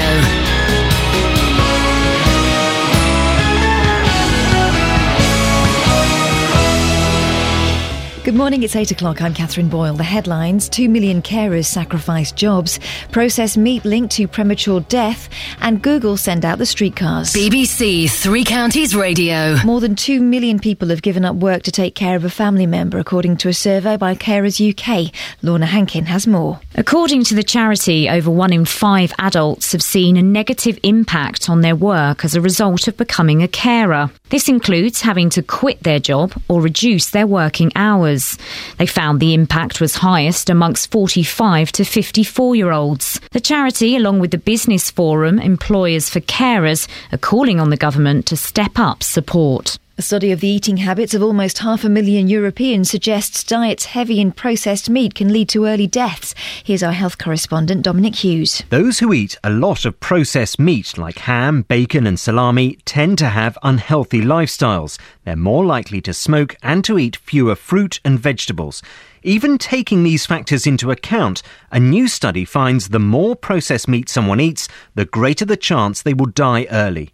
High levels of consumption, more than 160 grams per day, roughly two sausages and a slice of bacon, significantly increase the risk of dying from heart disease and to a lesser extent dying from cancer. The RBS banking group's been hit by computer problems for the second time in nine months. Customers of Royal Bank of Scotland, NatWest, and Ulster Bank were unable to withdraw cash for several hours last night. The banks apologised and says services are now running normally, but some customers are continuing to report problems. Scientists say hundreds of thousands of deer should be culled every year to control their soaring numbers. It's estimated there are now one and a half million deer in the UK, the highest figure since the Ice Age. Researchers at the University of East Anglia say the animals are damaging crops and doing serious damage to the natural habitat relied on by many other species. Google has announced plans to expand its Street View facility in spite of ongoing privacy concerns. When the firm sent its image capturing car to Milton Keynes in 2009, a group of neighbours in Broughton refused to let it photograph their street as they considered it an invitation to burglars. Nick Pickles from campaign group Big Brother Watch says Google aren't doing enough to allay those fears. Something that we've had, you know, a regular experience with is that it's still not particularly easy to get hold of Google and say, you, there's something in your house that you want blurring, or you're individually in the pictures and you want blurring better. That's really concerning because if you are in this, you should be able to easily say, I want my face blurred or I want my property blurred. And Google don't seem to be responding to that concern quick enough. In sports, Tottenham face Inter Milan tonight in their Europa League last 16 first leg tie at White Hart Lane. They're set to be without Emmanuel Adebayor as the striker is still suffering from a knee injury he picked up in Sunday's North London derby. The weather cloudy with occasional rain or drizzle and a top temperature of 6 degrees Celsius, that's 43 Fahrenheit. There's more news and sport online at bbc.co.uk slash three counties. BBC Three Counties Radio. First for news. Your hair's not that long, Catherine. It's longer than a lot of people. Well, my age, which is why I got a bit worried. So, how, but how, where does your go, yours go? How long does Bra it go? Bra strap. I think that's my limit. Bra strap. Could you stop saying that word? What? Stra- strap or bra? Oh, for goodness sakes! We're going to lower the, the tone. Oh dear. Well, you asked. Go away. Do apologise. Rude. If, you, if I'd have had to list five words that, that I thought Catherine Boyle would not be saying this morning, I, bra strap. Uh, what? Something for the dads there. Morning, this is Iain Lee, BBC Three Counties Radio. Suddenly, it's three minutes past eight. The show's nearly over. JVS will be on at nine. No doubt he'll pop in in about, oh, I don't know, 11 minutes. If you want to be precise about it, to tell us what's happening on his show today. In the meantime, some of the things we're talking about. More than 2 million people have given up work to care for disabled, sick, or elderly relatives and loved ones. I'll be speaking to the organisation Employers for Carers to find out why they think, uh, what they think, sorry, the government should do. Google Street View. Four years since it was launched, and now it's being updated. People in one part of Milton Keynes chased one of the cars down the street because they said it was an invasion of privacy. I'd love to have seen that. Well, what do you think of it now? I know, have you seen the pictures in the papers today of the mum from America? Her hair is six foot long. It's disgusting, isn't it? Isn't it? Can we find the longest hair in beds, herts, and bucks, men or women? 08459 455 555, or you can go to facebook.com forward slash BBC 3CR. BBC Three Counties Radio.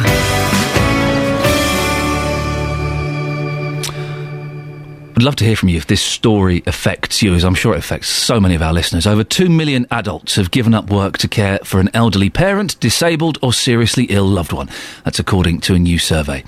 A poll by Carers UK shows more than one in five adults have seen their work negatively impacted as a result of caring, including having to quit their job or reduce their working hours.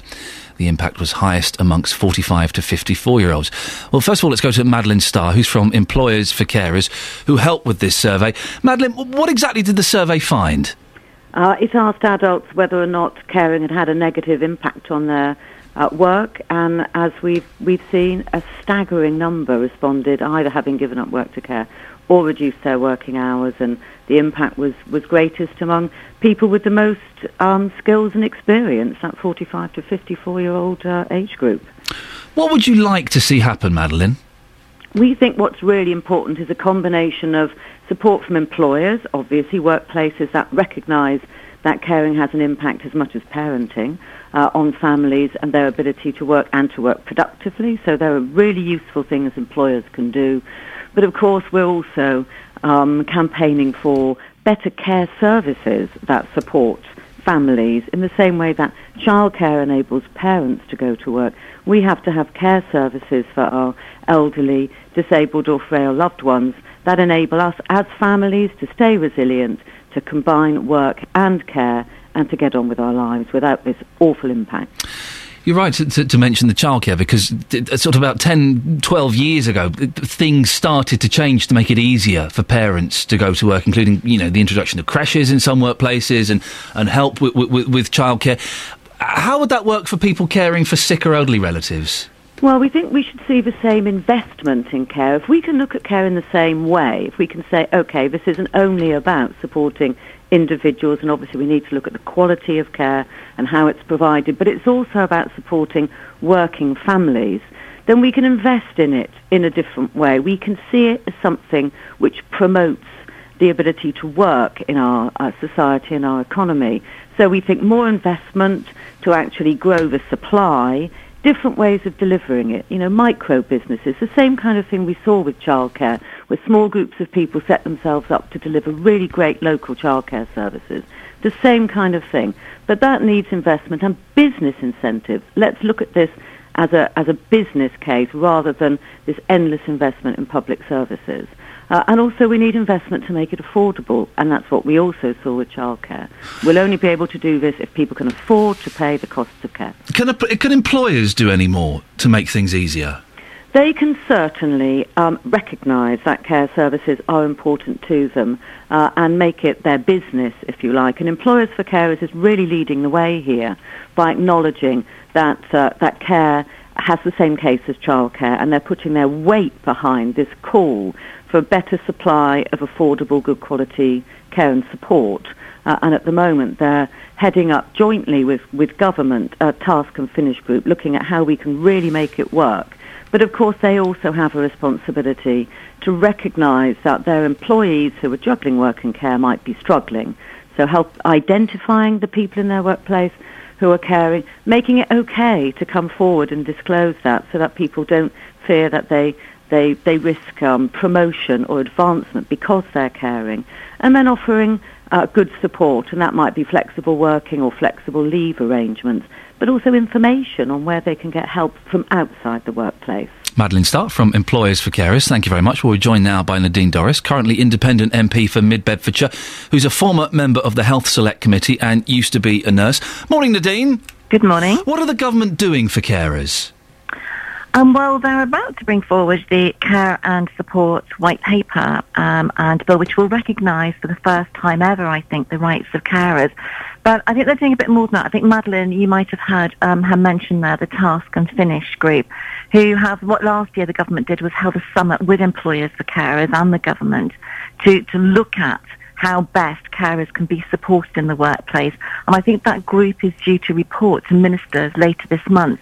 And I think that's the reason why this survey has taken place. And there's always a reason for a survey. And it's because something's about to happen and be discussed and it's to give added information and more PR to the cause. And so the government is doing, and is doing something, and it will be listening to the Task and Finish group later this month when they report to them to look for ways in which the government can actually legislate to support carers. And that's the first time ever this has happened. Um, in the past, it's always been those who are ill who've been supported and, and those who need the care. Um, legally, never before have carers been legally um, entitled to provision. And that's what the government are doing now. They're recognising that carers are um, incredibly important. It's a huge number of people. I think one in eight adults, about six million people in this country are carers. The government's recognising that and looking for ways that they can assist and provide legal provision for those people. Because the carers save the country a fortune. If all the carers kind of upped sticks and, and, and sort of walked out, it would cost a fortune, wouldn't it, to look after all those vulnerable people?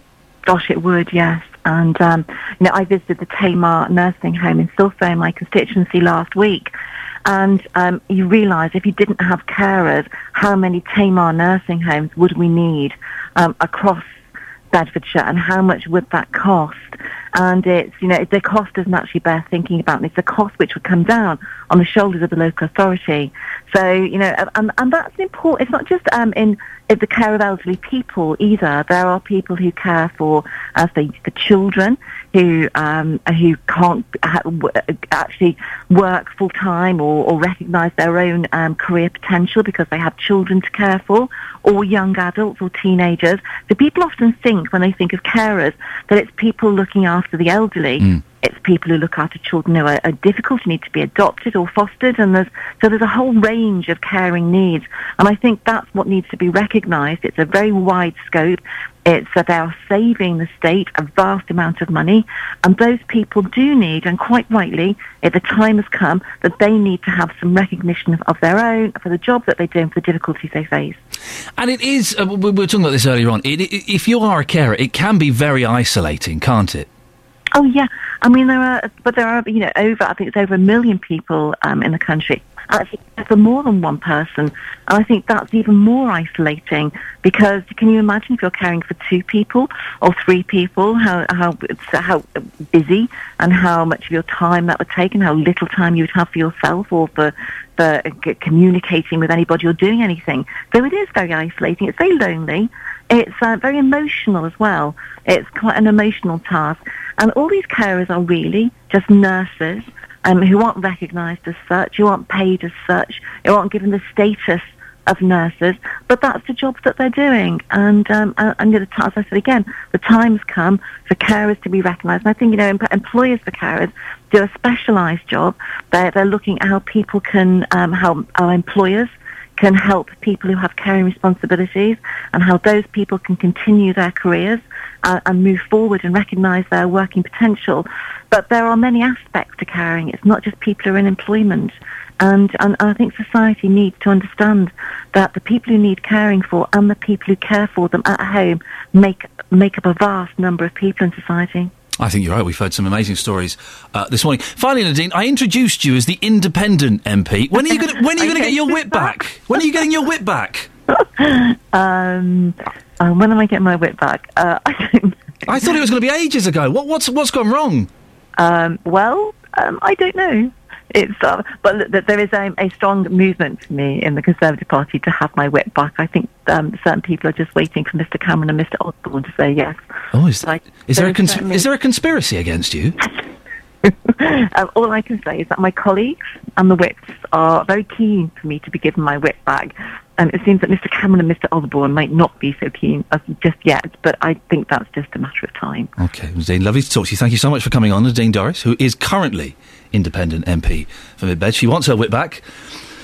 But Cameron and Osborne are, uh, are being resistant. We shall follow that. But we we have heard some um, some incredible stories about carers, and it, it is if all of these carers walked out and said, "You know what? I'm not looking after mum or gran or my husband or my wife anymore," it would it would cost the country a fortune. We wouldn't be able to pay the bill at all. So, you know, good work you that are doing it. 08459 455 555. Let's get the travel news now. Here's Sophie Tyler.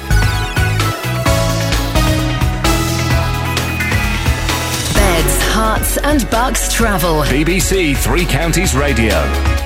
Heading south on the M11, it is still closed with long delays following the earlier accident involving a motorbike between junction 7 at Harlow and 6 at the M25. Northbound, it is also queuing because of this. All lanes have been reopened, but still looking very, very slow in the same area. So 6 at the M25 and 7 for Harlow. Now on the M25, it is also still queuing following an earlier accident between 26 at Waltham Abbey and 25 at the A10 at Enfield. Congestion back to the Brook Street roundabout at 28. Again, all lanes have been reopened, but still looking very slow at the moment. Now, we've got the usual delays on the A1 and the A10. Nothing that's going to hold you up for too long, those. And uh, 15 minute delays on the East Midland services passing through the area following a signal problem. That's the latest. I'm Sophie Tyler. Thank you, Sophie. Morning, it's 8.15. It's Thursday, the 7th of March. I'm Iain Lee, and these are your headlines this morning on BBC Three Counties Radio. More than 2 million people have sacrificed their jobs to take care of a family member. That's according to a survey by Carers UK.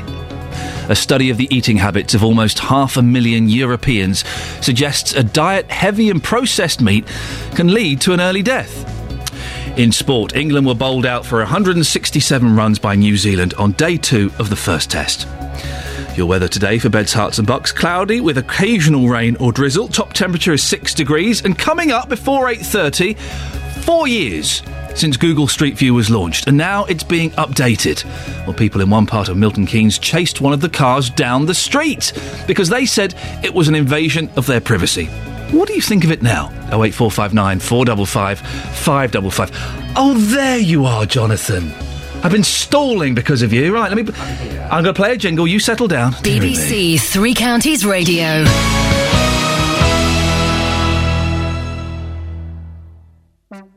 Every weekday from 3, Roberto Perrone with the best local news stories. There's a sporting story emerging. Paul Buckle has left Luton Town Football Club by mutual consent. The owners of the Centre MK have withdrawn a part of an application regarding the Primark development. Local talking points. The Hertfordshire Police and Crime Commissioner, Mr. David Lloyd, has a plan to get sponsorship for police cars. The best local travel. There's been another day of disruption on the Thameslink line today. We were like evacuating from the train and we had to go back to Radlett and now we're waiting for the bus. Roberto Perrone, every weekday from 3 on BBC Three Counties Radio. We're both looking smart. We're both wearing blue shirts because we are having a photo done today.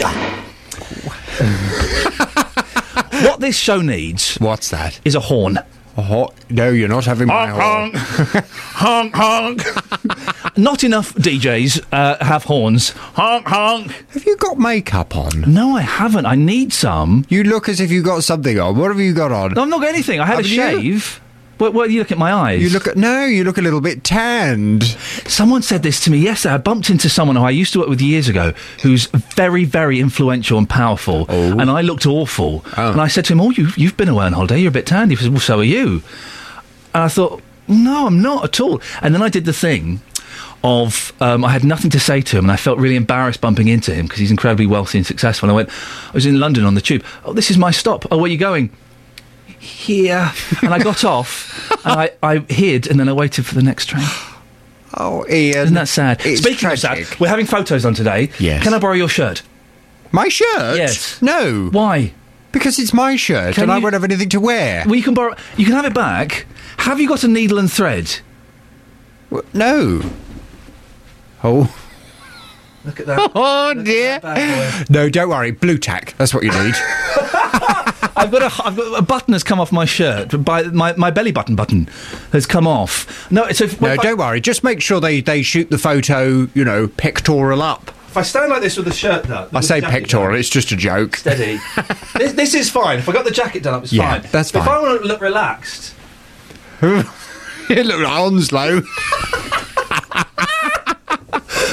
Out pops your belly. Oh, it's gonna go well no, today. No, don't worry, it'll be fine. you just you no you're, you're you're doing that thing where I hope Iain's photos are worse than mine, so I look even better than no, I am. No, I no, I hope yours look very nice because the last ones were horrible.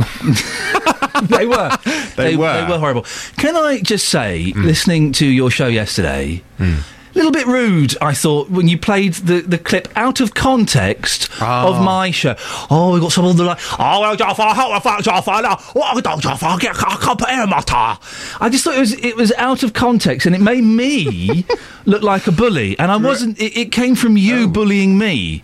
Hang on a minute. When have I bullied you? When you gave me really nasty, rude advice about my television. That's when you bullied me. And yet some Muppet phones up your show because um, they don't want to live 45 minutes away from wherever it is. Oh, yeah, I'll sort that out. Yeah, I'll have a word. I'll, I'll, I'll phone up. I'll phone up the cat. No, don't worry, my love. I'll phone up the cat. Hang Tim, on a minute. Tim, can we forget get the cat? Oh, I'll get cars on life, I'll phone. You bullied me first. So. I, ex- I will be listening today, and at the same time, uh, eleven o'clock. It was. It was just after eleven. I was crying in my car. Just after eleven, I expect a public apology. public, right? Otherwise, it goes to Ofcom. okay, well, uh, we'll see what we can muster. Coming up at nine on this morning's big phone in. I'm asking, are you going off meat? Silly question to ask you, isn't it? Sausages, ham, bacon, and other meats we all regularly eat appear to be increasing the risk of an early death. I love my meat. This story is very upsetting to me. This is according to new research published in the BMC Medical Journal. The report concludes that diets high in processed meats are linked to cardiovascular disease, cancer, and early deaths. Who'd have thought? Who'd have thought a load of bacon and sausages could kill you? Well, what with all the horse meat? Um, we know that red meat, apparently, if you eat too much red meat, that's going to give you bowel cancer. Now we know that if you're eating processed meat, you've got an increased risk of getting cancer. Is, is the enjoyment of meat perhaps rapidly flying out the window for you? From nine this morning, I want to hear are you going off meat? Is there anyone who, like Iain, has it, when was the last time you had a sausage? I've not had a sausage for 24 years. Really? Can I make a confession? Go on. I had a tiny little bit of lamb the other day. no, no, no, no, no! No, no, listen. Had a tiny bit of lamb. No. They're the cutest ones. No, no. Listen. I, knew, I knew I shouldn't have said this on the radio.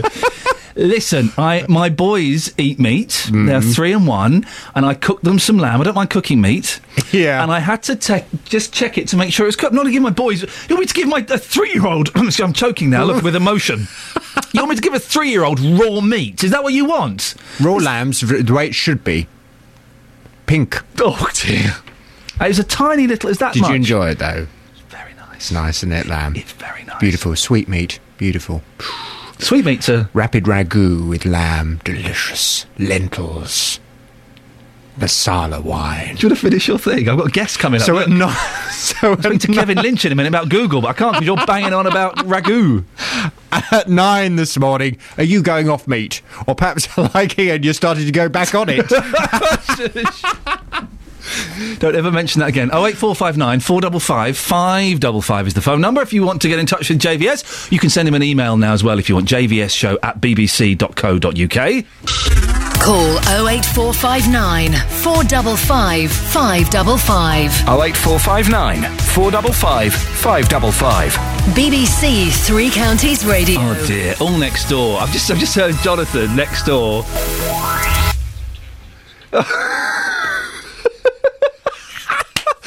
We're all doing. My producer, who is uh, producer Laura, who is also vegetarian, had a little bit of turkey this week. It was the tiniest, it was literally a slither of lamb to make sure the meat was good. You want to give raw meat to a three-year-old? Is that what you want? Now, you may use Google's Street View to have a look at your own street, check out houses to buy, or just be a bit nosy. It's nearly four years since it arrived in the UK, and now it's getting a major revamp. The Street View cars have been roaming Britain, refreshing the coverage in the big cities and bringing new images to remote places.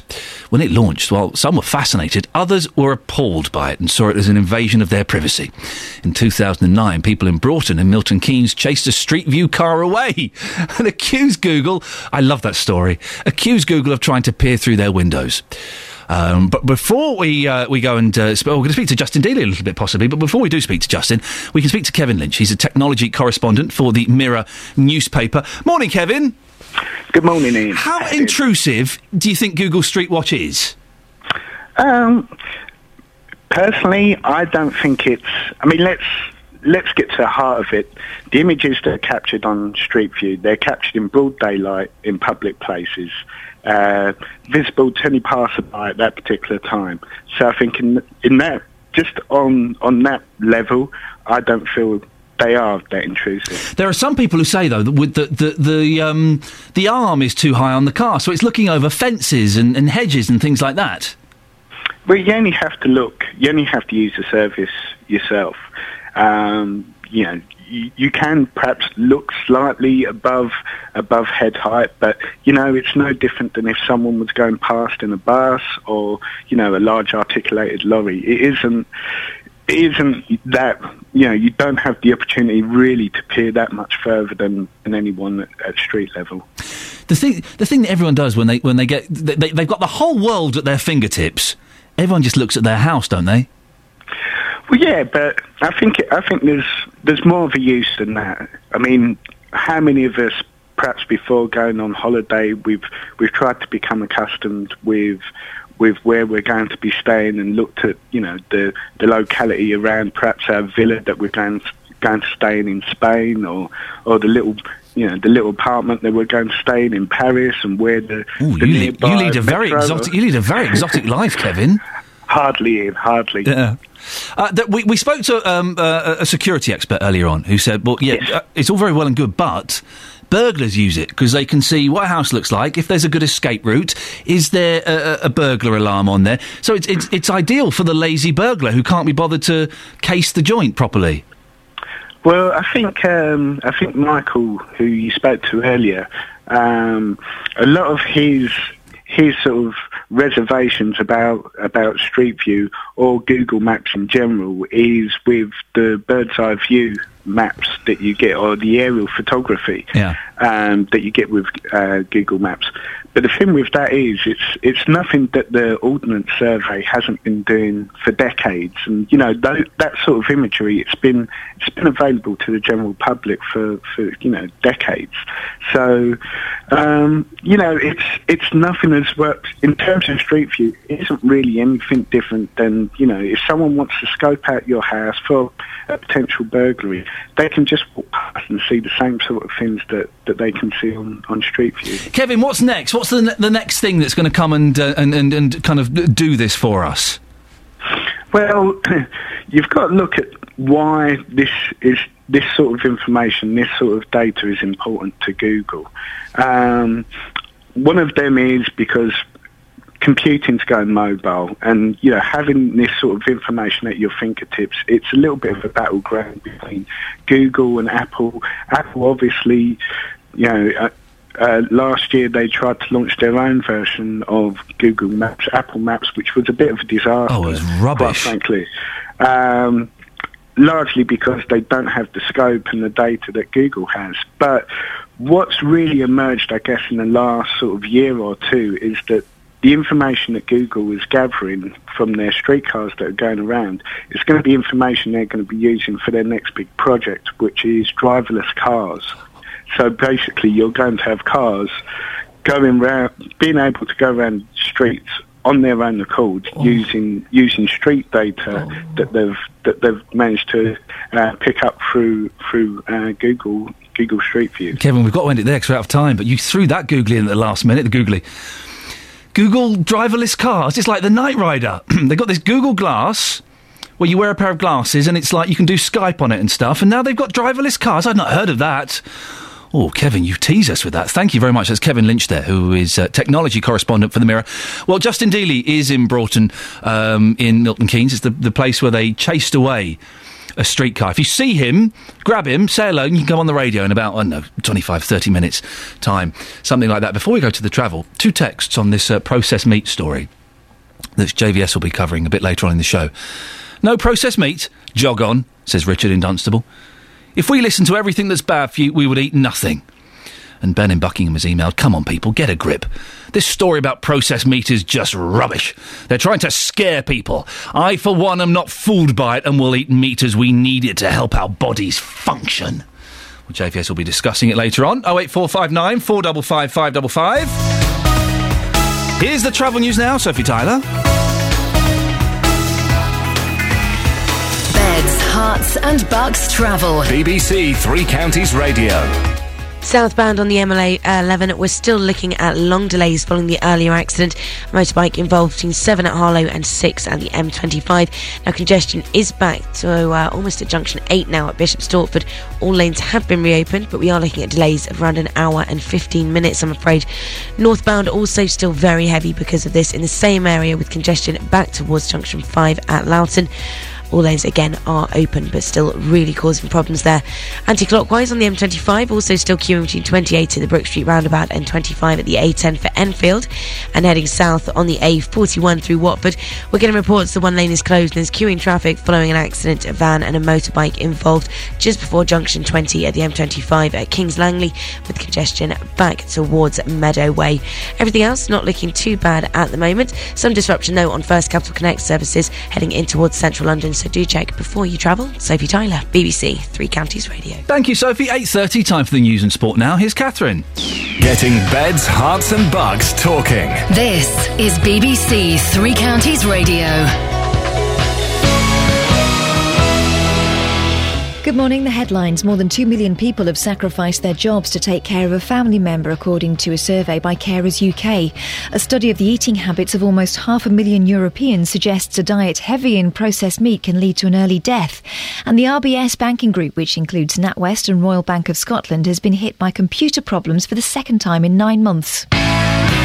Beds, Herts and Bucks Sport. BBC Three Counties Radio. Let's start with cricket. England were bowled out for just 167 runs by New Zealand on day two of the first test in Dunedin. At stumps, New Zealand are 131 without loss, trailing England's first innings total by 36 runs. Jonathan Trott top scored for the tourists with 45 runs, and he feels the side's bowlers played well today despite failing to take a wicket. We bowled all right. I think we were just unlucky. We obviously had a few chances. Um, you know, it was a case of a few balls went in the gaps for them and a few balls went to hand for us. But you know, we can't feel sorry for ourselves, and there's there's no place in cricket for feeling sorry for yourself. So we've got to come back tomorrow and, as I said, compete every ball and win. Hopefully, win the first session well. Celtic have been knocked out of the Champions League after losing 5 0 on aggregate against Juventus. Celtic were beaten 2 0 in last night's second leg in Turin, and their manager Neil Lennon felt his side were punished for their poor finishing. Tonight, Tottenham face Inter Milan in their Europa League last 16 first leg tie at White Hart Lane. Kick-off is at 5 past 8 tonight. And today's newspaper back pages are dominated by speculation Manchester United striker Wayne Rooney could leave the club this summer. Rooney was left out of United's starting lineup for their midweek defeat against Real Madrid. But the former United assistant manager Steve McClaren doesn't believe that means his time at the club's coming to an end. There are different tactics for different games and different circumstances, and that's what Sir Alex does well. And Welbeck, as he showed in the second half in the Bernabéu, caused problems for Real Madrid. He did it again, and he did exactly the same. So it's horses for courses. They play Chelsea on Sunday, and they'll know how to beat Chelsea, what team to play, and Rooney most probably will be in that. And that's your latest news and sport. More from me at 9 o'clock. The BBC in Beds, Herts and Bucks. This is BBC Three Counties Radio. Morning, Iain Lee. Uh, here every weekday morning, 6 until 9 o'clock. Then it's uh, JVS taking over. Uh, ladies with really long hair, there's a story in the newspapers today. If you've not seen the pictures, facebook.com forward slash BBC 3CR. It just doesn't work. Does it? it? It just doesn't work. It doesn't look good. It's not pleasant. 08459 455 555. Not just ladies either, it's gentlemen as well. Midway down the back, the bra strap is fine. Anything beyond that, no, no, no, no, no. And in about 15 minutes, we will be catching up with our reporter Justin Dealey. He's in Broughton in Milton Keynes this morning. Four years ago, residents there blockaded one of the streets because they didn't want Google Street View cars to go down there. But how do they feel now? Well, there's a story uh, uh, that's uh, been in the papers about caring today because uh, it turns out that the uh, amount of uh, carers shows that, well, a poll by Carers UK shows that more than one in five adults have seen their work negatively impacted as a result of caring, including having to quit their job or reduce their working hours. Well, Sarah's from Long Crendon. Crendon. Morning, Sarah. Morning, Iain. Now, you, you, you've been affected by this. You care for your, your husband. Uh, uh, did you have to give up work? What, what happened? Um, I actually care for my husband and my son. Um, yes, I, I had to give up work. Um, my husband was involved in a, an incredibly bad road traffic accident in June 2009. Um, and then in September 2009, my then 12 year old son came out of school having had a, a, a breakdown through to bullying. Um, and yes, I, I had to stop work because I had two very, very sick people to look after. Um, How difficult? What, what, were you, what were you doing? I was a social worker. Right. How difficult was it for you to make that decision? It, at, at the time, it was a no-brainer. Um, my husband was incredibly ill. He was lifted off the road in an air ambulance. Um, and so obviously for the first three or four weeks when he was in hospital and all the rest of it, I, I couldn't, I couldn't go to work anyway. And when it became apparent that the, his needs once he came home were, would, would be great, I, knew, I knew that I would have to, I would have to do it. Um, it, it was as simple as that. I, ha- I had to stop doing my job so that I could look after my husband. And what impact has that had on your life, Sarah? It is immense. Um, it is incredibly isolating, as has been mentioned. Um, we we lost our home. Um, we're now um, living in um, social housing, which we are incredibly grateful for. Um, but it's probably about 25 miles away from where we used to live, and I had a support network where we used to live. I don't have a support network here at all. Um, and by a support network, I literally just mean a neighbour that I could pop into and maybe have a have a cup of coffee with for half an hour before I have to run back and, and carry on doing doing what I need to do. Um, so so that that's a huge um, impact. Um, I'm lonely. It's really strange when I have my family with me all the time. I'm incredibly lonely. Um, and I think also when you're in a caring situation all the time, you yourself become quite unwell. Um, I would say that I'm probably suffering from borderline depression. But if I break, then who's going to look after my family then? Um, and I think also it's almost like the the social stigma of it all kind of gets you down because whatever we do as carers, we're damned. If we give up work and look after our family, then you know we're a benefit family, and we should get off of our backsides and, and go and go and do some and go and work. And you know, taxpayers are pay, paying for you to stay at home and do nothing. And if we work, then we're damned in the same breath by now you're expecting taxpayers to care and look after your family, um, and and you should be the one who's doing it. Sarah, listen, we, we've got to move on, but I, I appreciate your call, and um, you know, thank you for talking to us, and make sure you do talk to someone because I, I, I can imagine exactly how lonely it is. Uh, Nettie has um, emailed in, I think, or texted in. I think my husband and myself are carers for our daughter. We both work part time and care part time. It's a huge financial burden. Luckily, my employers are great. My husband went self employed. We didn't find it a hard decision due to it being our little child. Lack of support is huge. We were carers for four years before we got told about some benefits. We don't have any external help. And I think that's the thing is you, you think, oh, you're looking after your husband or your, your kid, it'll be fine. You, you've got that, the, you've got no company. You, you, you can just be stuck there the whole time. Oh eight four five nine four double five five double five. This is Iain Lee on BBC Three Counties Radio. Now, on to uh, slightly lighter things. There's a story in the newspaper this morning. It's about this family, mum and three daughters. They've got really long hair, and they keep winning. They keep winning ponytail competitions. What? Po- In America, yeah, of, co- of course it is. But a ponytail competition? Oh my god! Hey, guess what? I got tickets for the weekend. We're, we're going to go and see a show. No, no, we're going to go to the pictures. No, it's only the ponytail competition. Ah, I'm all right, thanks, Dad. Well, it's American mother of five, Terry Lynn, has had her hair long since she was a toddler, and it, it now measures six feet. The 43 year old admits her hair gets stuck in car doors or sucked up the vacuum cleaner when she's doing the housework. Imagine if you were being sick, like throwing up. Imagine that. Well, you got hair that's six feet long. You wouldn't be able to keep that out. Well, you got the escalator. She says she keeps it this way for her husband, who asked her on a date as a teenager because of her luscious locks. Long hair on ladies and gentlemen, I'm not being sexist. It's, it's not attractive, is it? Well, we've got uh, joined now by uh, Nancy Stevens, who is an image consultant for Altered Image in Woburn Sands. Morning, Nancy. Morning, Iain. And we've also got Tracy Gascoigne, who's a hairdresser from Aylesbury. Morning, Tracy. Morning. Tracy, we'll start with you first. Y- y- long hair. It's not good, is it? Well, As long as it's looked after and well kept, and um, then I don't see why not. Down to your bum? Yeah, there's no problem. As long as it's healthy and it's got a nice shape on it, I don't see any problem with long hair. Down to your ankles. Mm, could be tricky. Aha! Aha! I knew. I knew. We, if it's long and straight, Tracy, listen. You're you're a, a hairstylist. You, you, your your joy surely comes from creating these wonderful hairstyles and, and leaving your own mark on people's heads. Long straight hair. It's a bit dull, isn't it, Tracy? Tracy. Tracy, we've lost we've lost Tracy. I mean, maybe it was just too much for her to take. Well, let's we speak to Nancy now, who is an image consultant. Long haired Nancy, it doesn't work, does it? On men or women?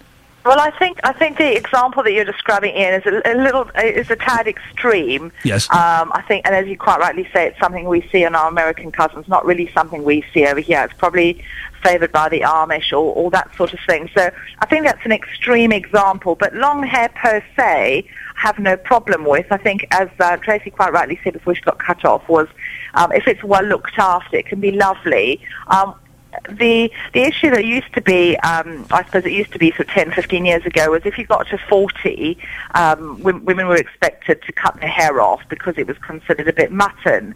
Um, now, 40 now being the new 30. A bit mutton. not- yeah, a bit mutton. oh, good for you. Well done. Yes. um, is is uh, it's not, no forty now being the now thir- new thirty is not it's not really an issue, and I think say as long as it's well kept, it, it can look great. Um, I do have an issue with what I call my sixteen sixty oneers.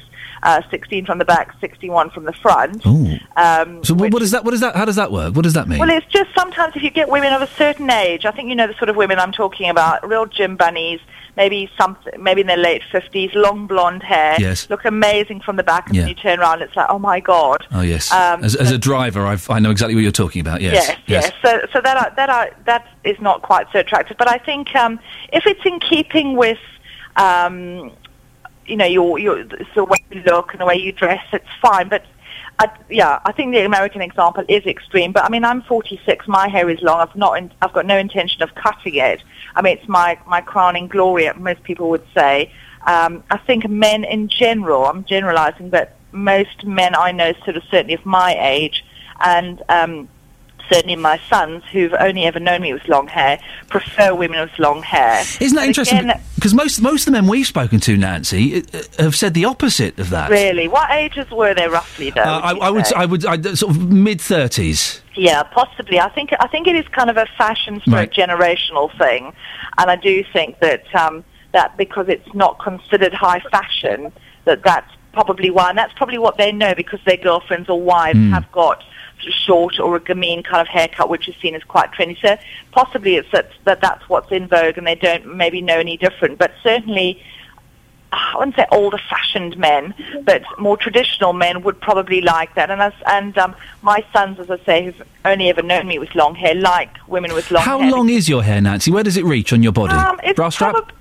Uh, yeah, yeah, right down to the middle of my back, Right. sort of my bra, my bra line. So fairly long, but uh, you know, I mean, I I've always said to my hairdresser, I mean, I know it's my job to style other people, but sometimes you need somebody else Yes. to tell you.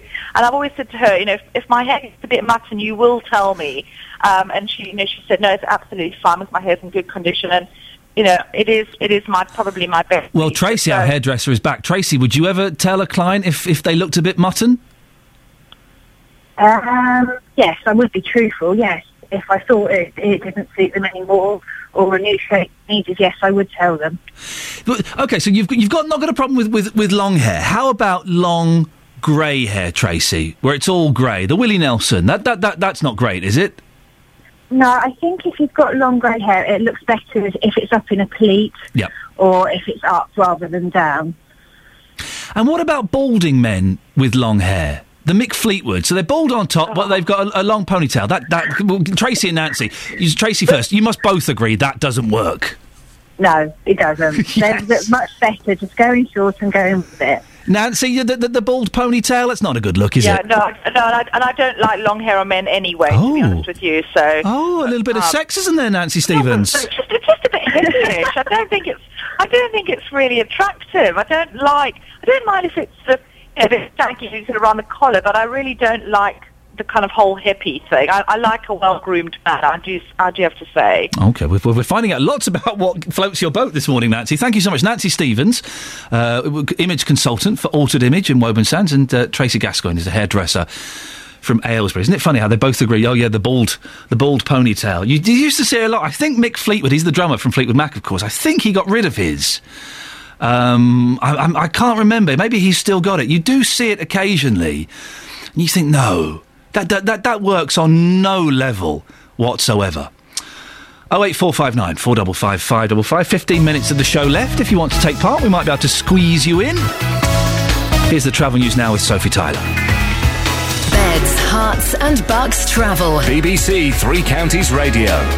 Southbound on the M11, we're still looking at delays of around an hour and 15 minutes following the earlier accident. Problems between 7 at Harlow and 8 at Bishop Stortford at the moment.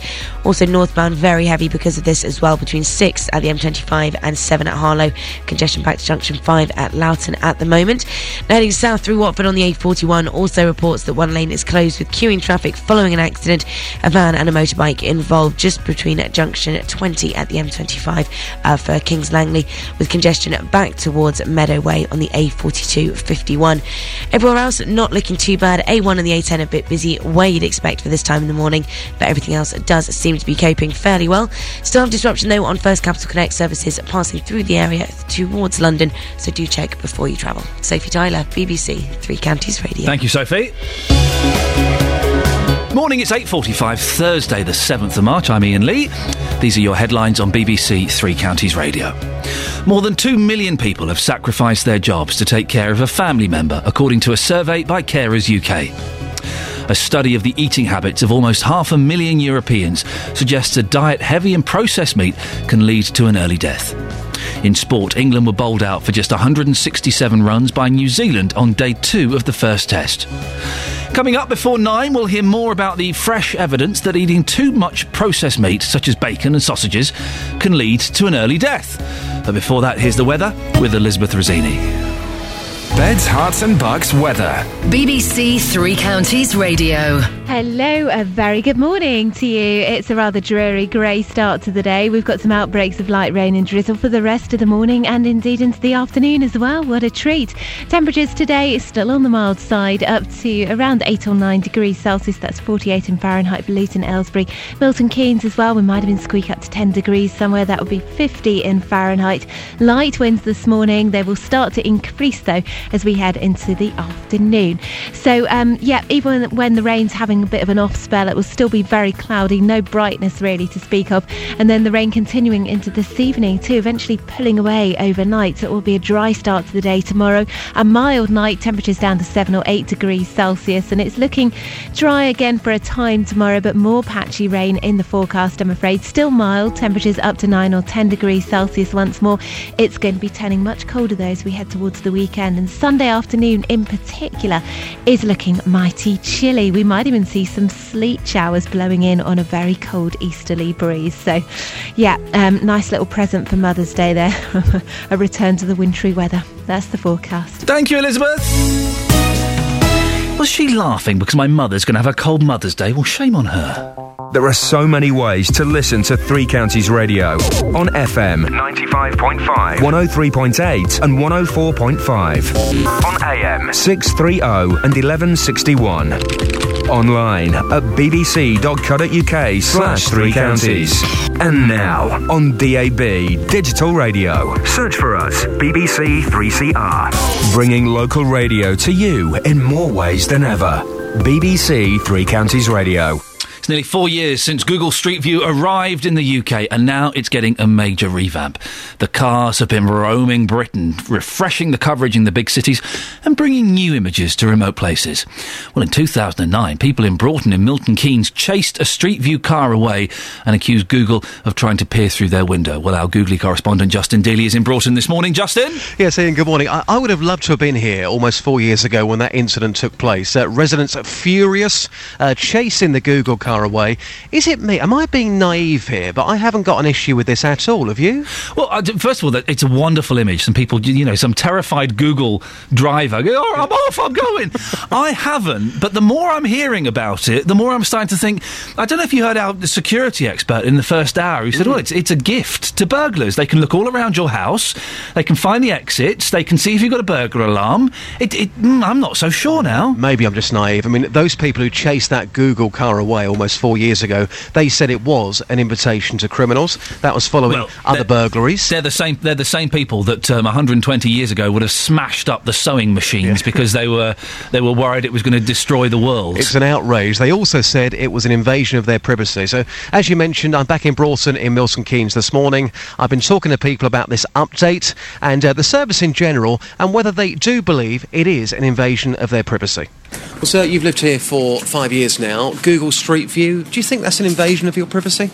Uh, no, I don't consider it is. It's um, public territory, really. So, you know, as long as people aren't going into people's own private space, I don't see it's a problem. And obviously, you know all about the process that happened a few years ago. Those people that were protesting, do they quite simply need to, to move on and, and get a life potentially? Not putting words in your mouth there, but how would you answer that? Uh, I think so. You know, times change. You know, it's a modern world, new technologies, and you just have to adjust. And it, it is commonplace everywhere. You know, I do use Google a lot for looking at places I need to visit, which I do quite often. So it's a very useful tool to me. So you're not worried about somebody seeing your property thinking, hmm, I'll burgle that tonight?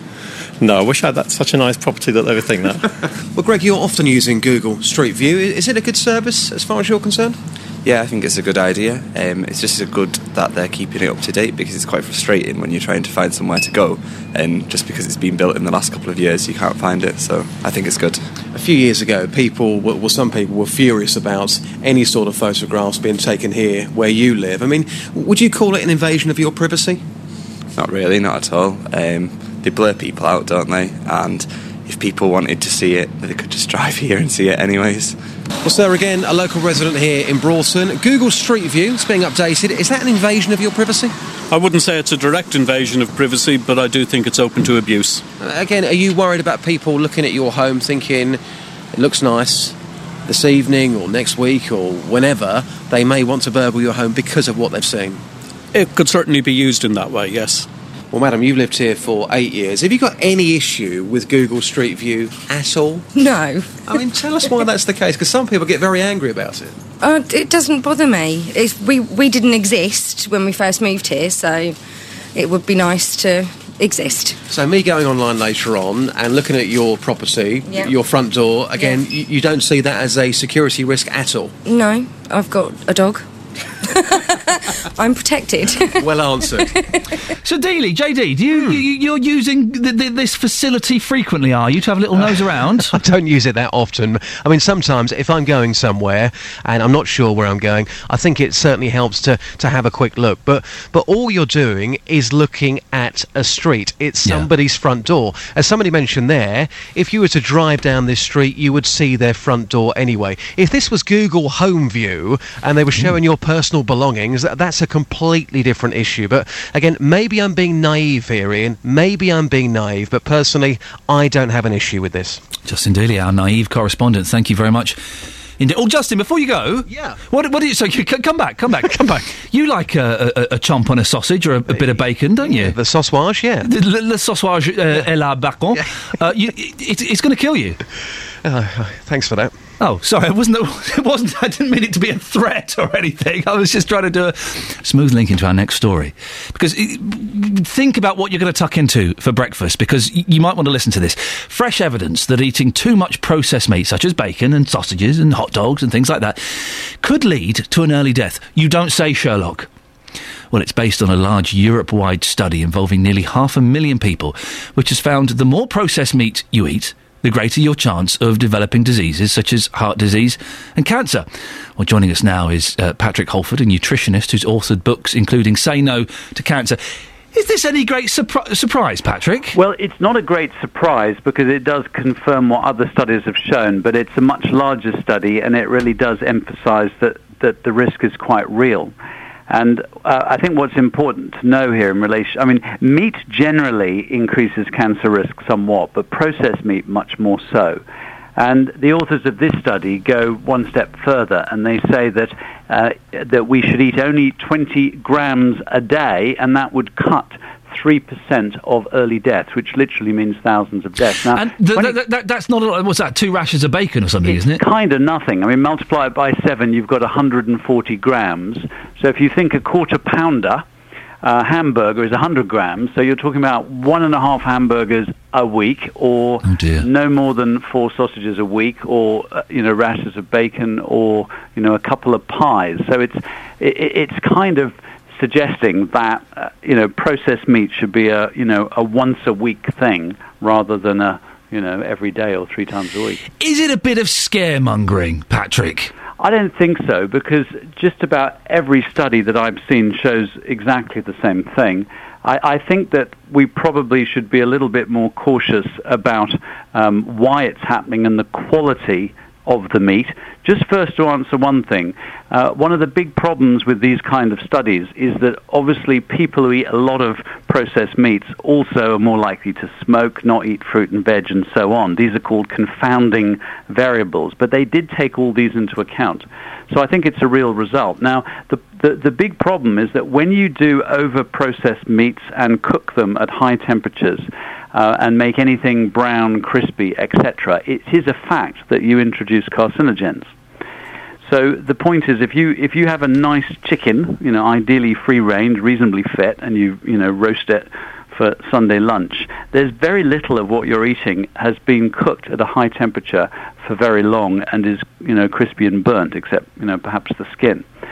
So I think the issue here is eating a lot of you know highly processed foods. Now I'm sure that some of these um, kind of upmarket hamburger joints will you know argue that their beef is fresh and literally the hamburger is just you know beef in a different form, and probably that is quite different to you know heavily processed you know cheap um, burger, chicken, pie type food. So my my sort of maxim is if you, you don't know where it came from sort of don't eat it. But, but I remember my mum telling me 30 years ago that the cheap sausages and the cheap burgers that you got, lips and backsides, it's, it's, all, it's, it's the offcuts, isn't it? Well, yes, it is the offcuts, and also you don't really know where it came from because, for example, all the studies in America have even worse results. And in America, it's a normal practice to feed um, cattle um, hormones, and we know that these hormones increase the risk of breast and prostate cancer, which are two of the cancers associated with processed meat.